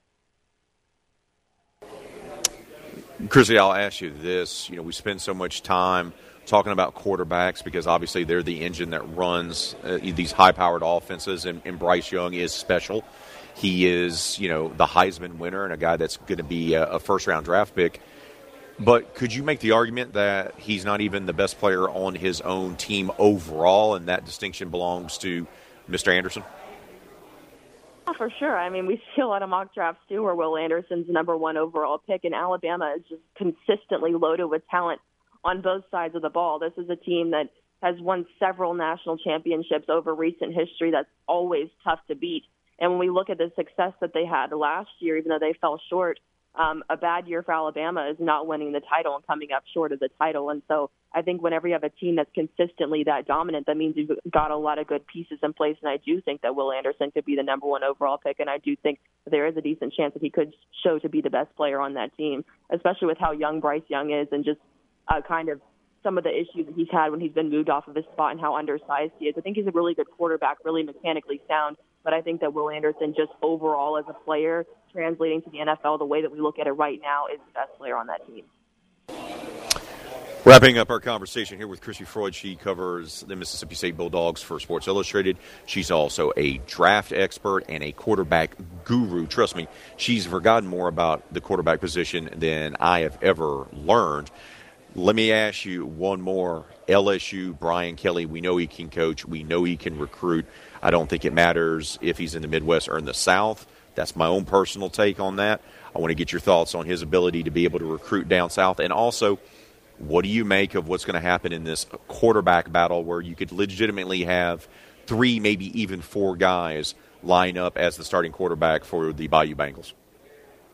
Yeah, I think he spoke a lot to the importance of recruiting the state of Louisiana um, at media days, and so I think that's something that he's got a lot of focus on, and that I think he'll do a good job of. And it's kind of started a little bit. And then when I look at the quarterback competition, um, LSU is kind of lackluster in my opinion with its more experienced guys. Jayden Daniels really good athletically, but I think that there's a lot to be desired as a pure passer. So that's going to be something to watch, especially throughout the fall. I think that Myles Brennan is, is above average in pretty much every aspect of quarterbacking, but just has not risen to the occasion. I thought that whenever he came out initially as a starter before he started getting better, uh, just wasn't who he needed to be at the time. And so I think that he brings an element of experience that makes him more of a safe bet. But then when you talk about who has the high ceiling in this room? It's the younger guys. It's Garrett Nussmeier. It's Walker Howard. Uh, Walker Howard stole the show at the Manning Passing Academy. There's a lot of people that think that he's going to be the future of this team. So I think whenever we look at who's who has the best long-term outlook, it's a really tight ra- race between Garrett Nussmeier and Walker Howard. And so I think that Garrett Nussmeier has a chance to take this competition. I think that he's received a lot of good uh, comments just from Brian Kelly, are the most positive. And so I think that with just a slight amount of it, between a slight amount of experience and the ceiling, that he's my favorite option right now. Uh, but I could also see a potential for a rotating quarterback system. I think there will definitely at least be some packages for Jayden Daniels. Uh, so the way that I see it is that if you want the safe bet, which they might do, is to go bring Myles Brennan out as a starter to start the season, and then introduce Jayden Daniels at times. But when I when it comes to my favorite, what I would do, I would roll with Garrett Nussmeier, even though there's some risk involved and still some growing pains he has to go through. Chrissy, appreciate your time as always. Tell the people, please, if you can, where they can follow you on social media and where they can go to read your latest work, and in particular, all the stuff that you've done for SEC Media Days. Yeah, so Chrissy underscore Froyd is my Twitter account, and then that's where pretty much all my my stuff is. And then as far as the quarterback the quarterback things go, a lot of that's between Sports Illustrated and NBC Sports Edge, and then all the SEC Media Days coverage is going to live on Sports Illustrated for this week and beyond. Chrissy, appreciate your time. Congratulations on the additions to your household. Can't wait to talk to you again once we get closer to the season. Thank you so much and enjoy the rest of your summer. Absolutely, you as well. That's Chrissy Froyd, covers Mississippi State. She's air raid certified. Talking quarterbacks, talking the SEC. Appreciate her making the time. Right now, we got to take a timeout. Our final one of today's show. We'll update the poll question of the day and producer extraordinaire Hannah Five Names will make her pitch for what her favorite go to road snack is. She gave us 1,872 different options earlier with her tweet. I'm going to make her pare down to at least, you know, only two, only two five names. So that'll be coming up next, right here on the game. 1037 Lafayette, 1041 Lake Charles, Southwest Louisiana Sports Station, and your home for the LSU Tigers and Houston Astros. Time to open up the vault for the games this day in sports history. July 21st, 2002. With the record six races remaining, Michael Schumacher clinches his fifth F1 World Drivers' Championship with a victory in the French Grand Prix. That was this day in sports history. We now return to the game. 1037 Lafayette and 1041 Lake Charles, Southwest Louisiana's sports station.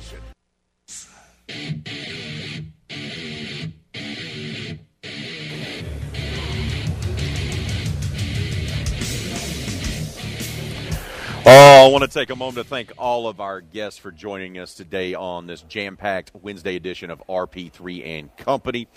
Of course, Jack Bech, former STM Cougar and current LSU star wide receiver, Mr. College Football, Tony Barnhart, Marty N. McGee, host Ryan McGee, Peach Bowl CEO Gary Stokan, and SI Bulldogs reporter Chrissy Froyd for joining us. Our final results of our poll question of the day. What's your go to road trip snack? It's our foodie poll question of the week. And the winner was jerky with 49% of the vote. 26% of you said chips, 16% said other, 9% says candy. I say beef jerky is the uh, the my favorite road trip snack, as Robert Duplichin also shared that information while commenting on the poll question.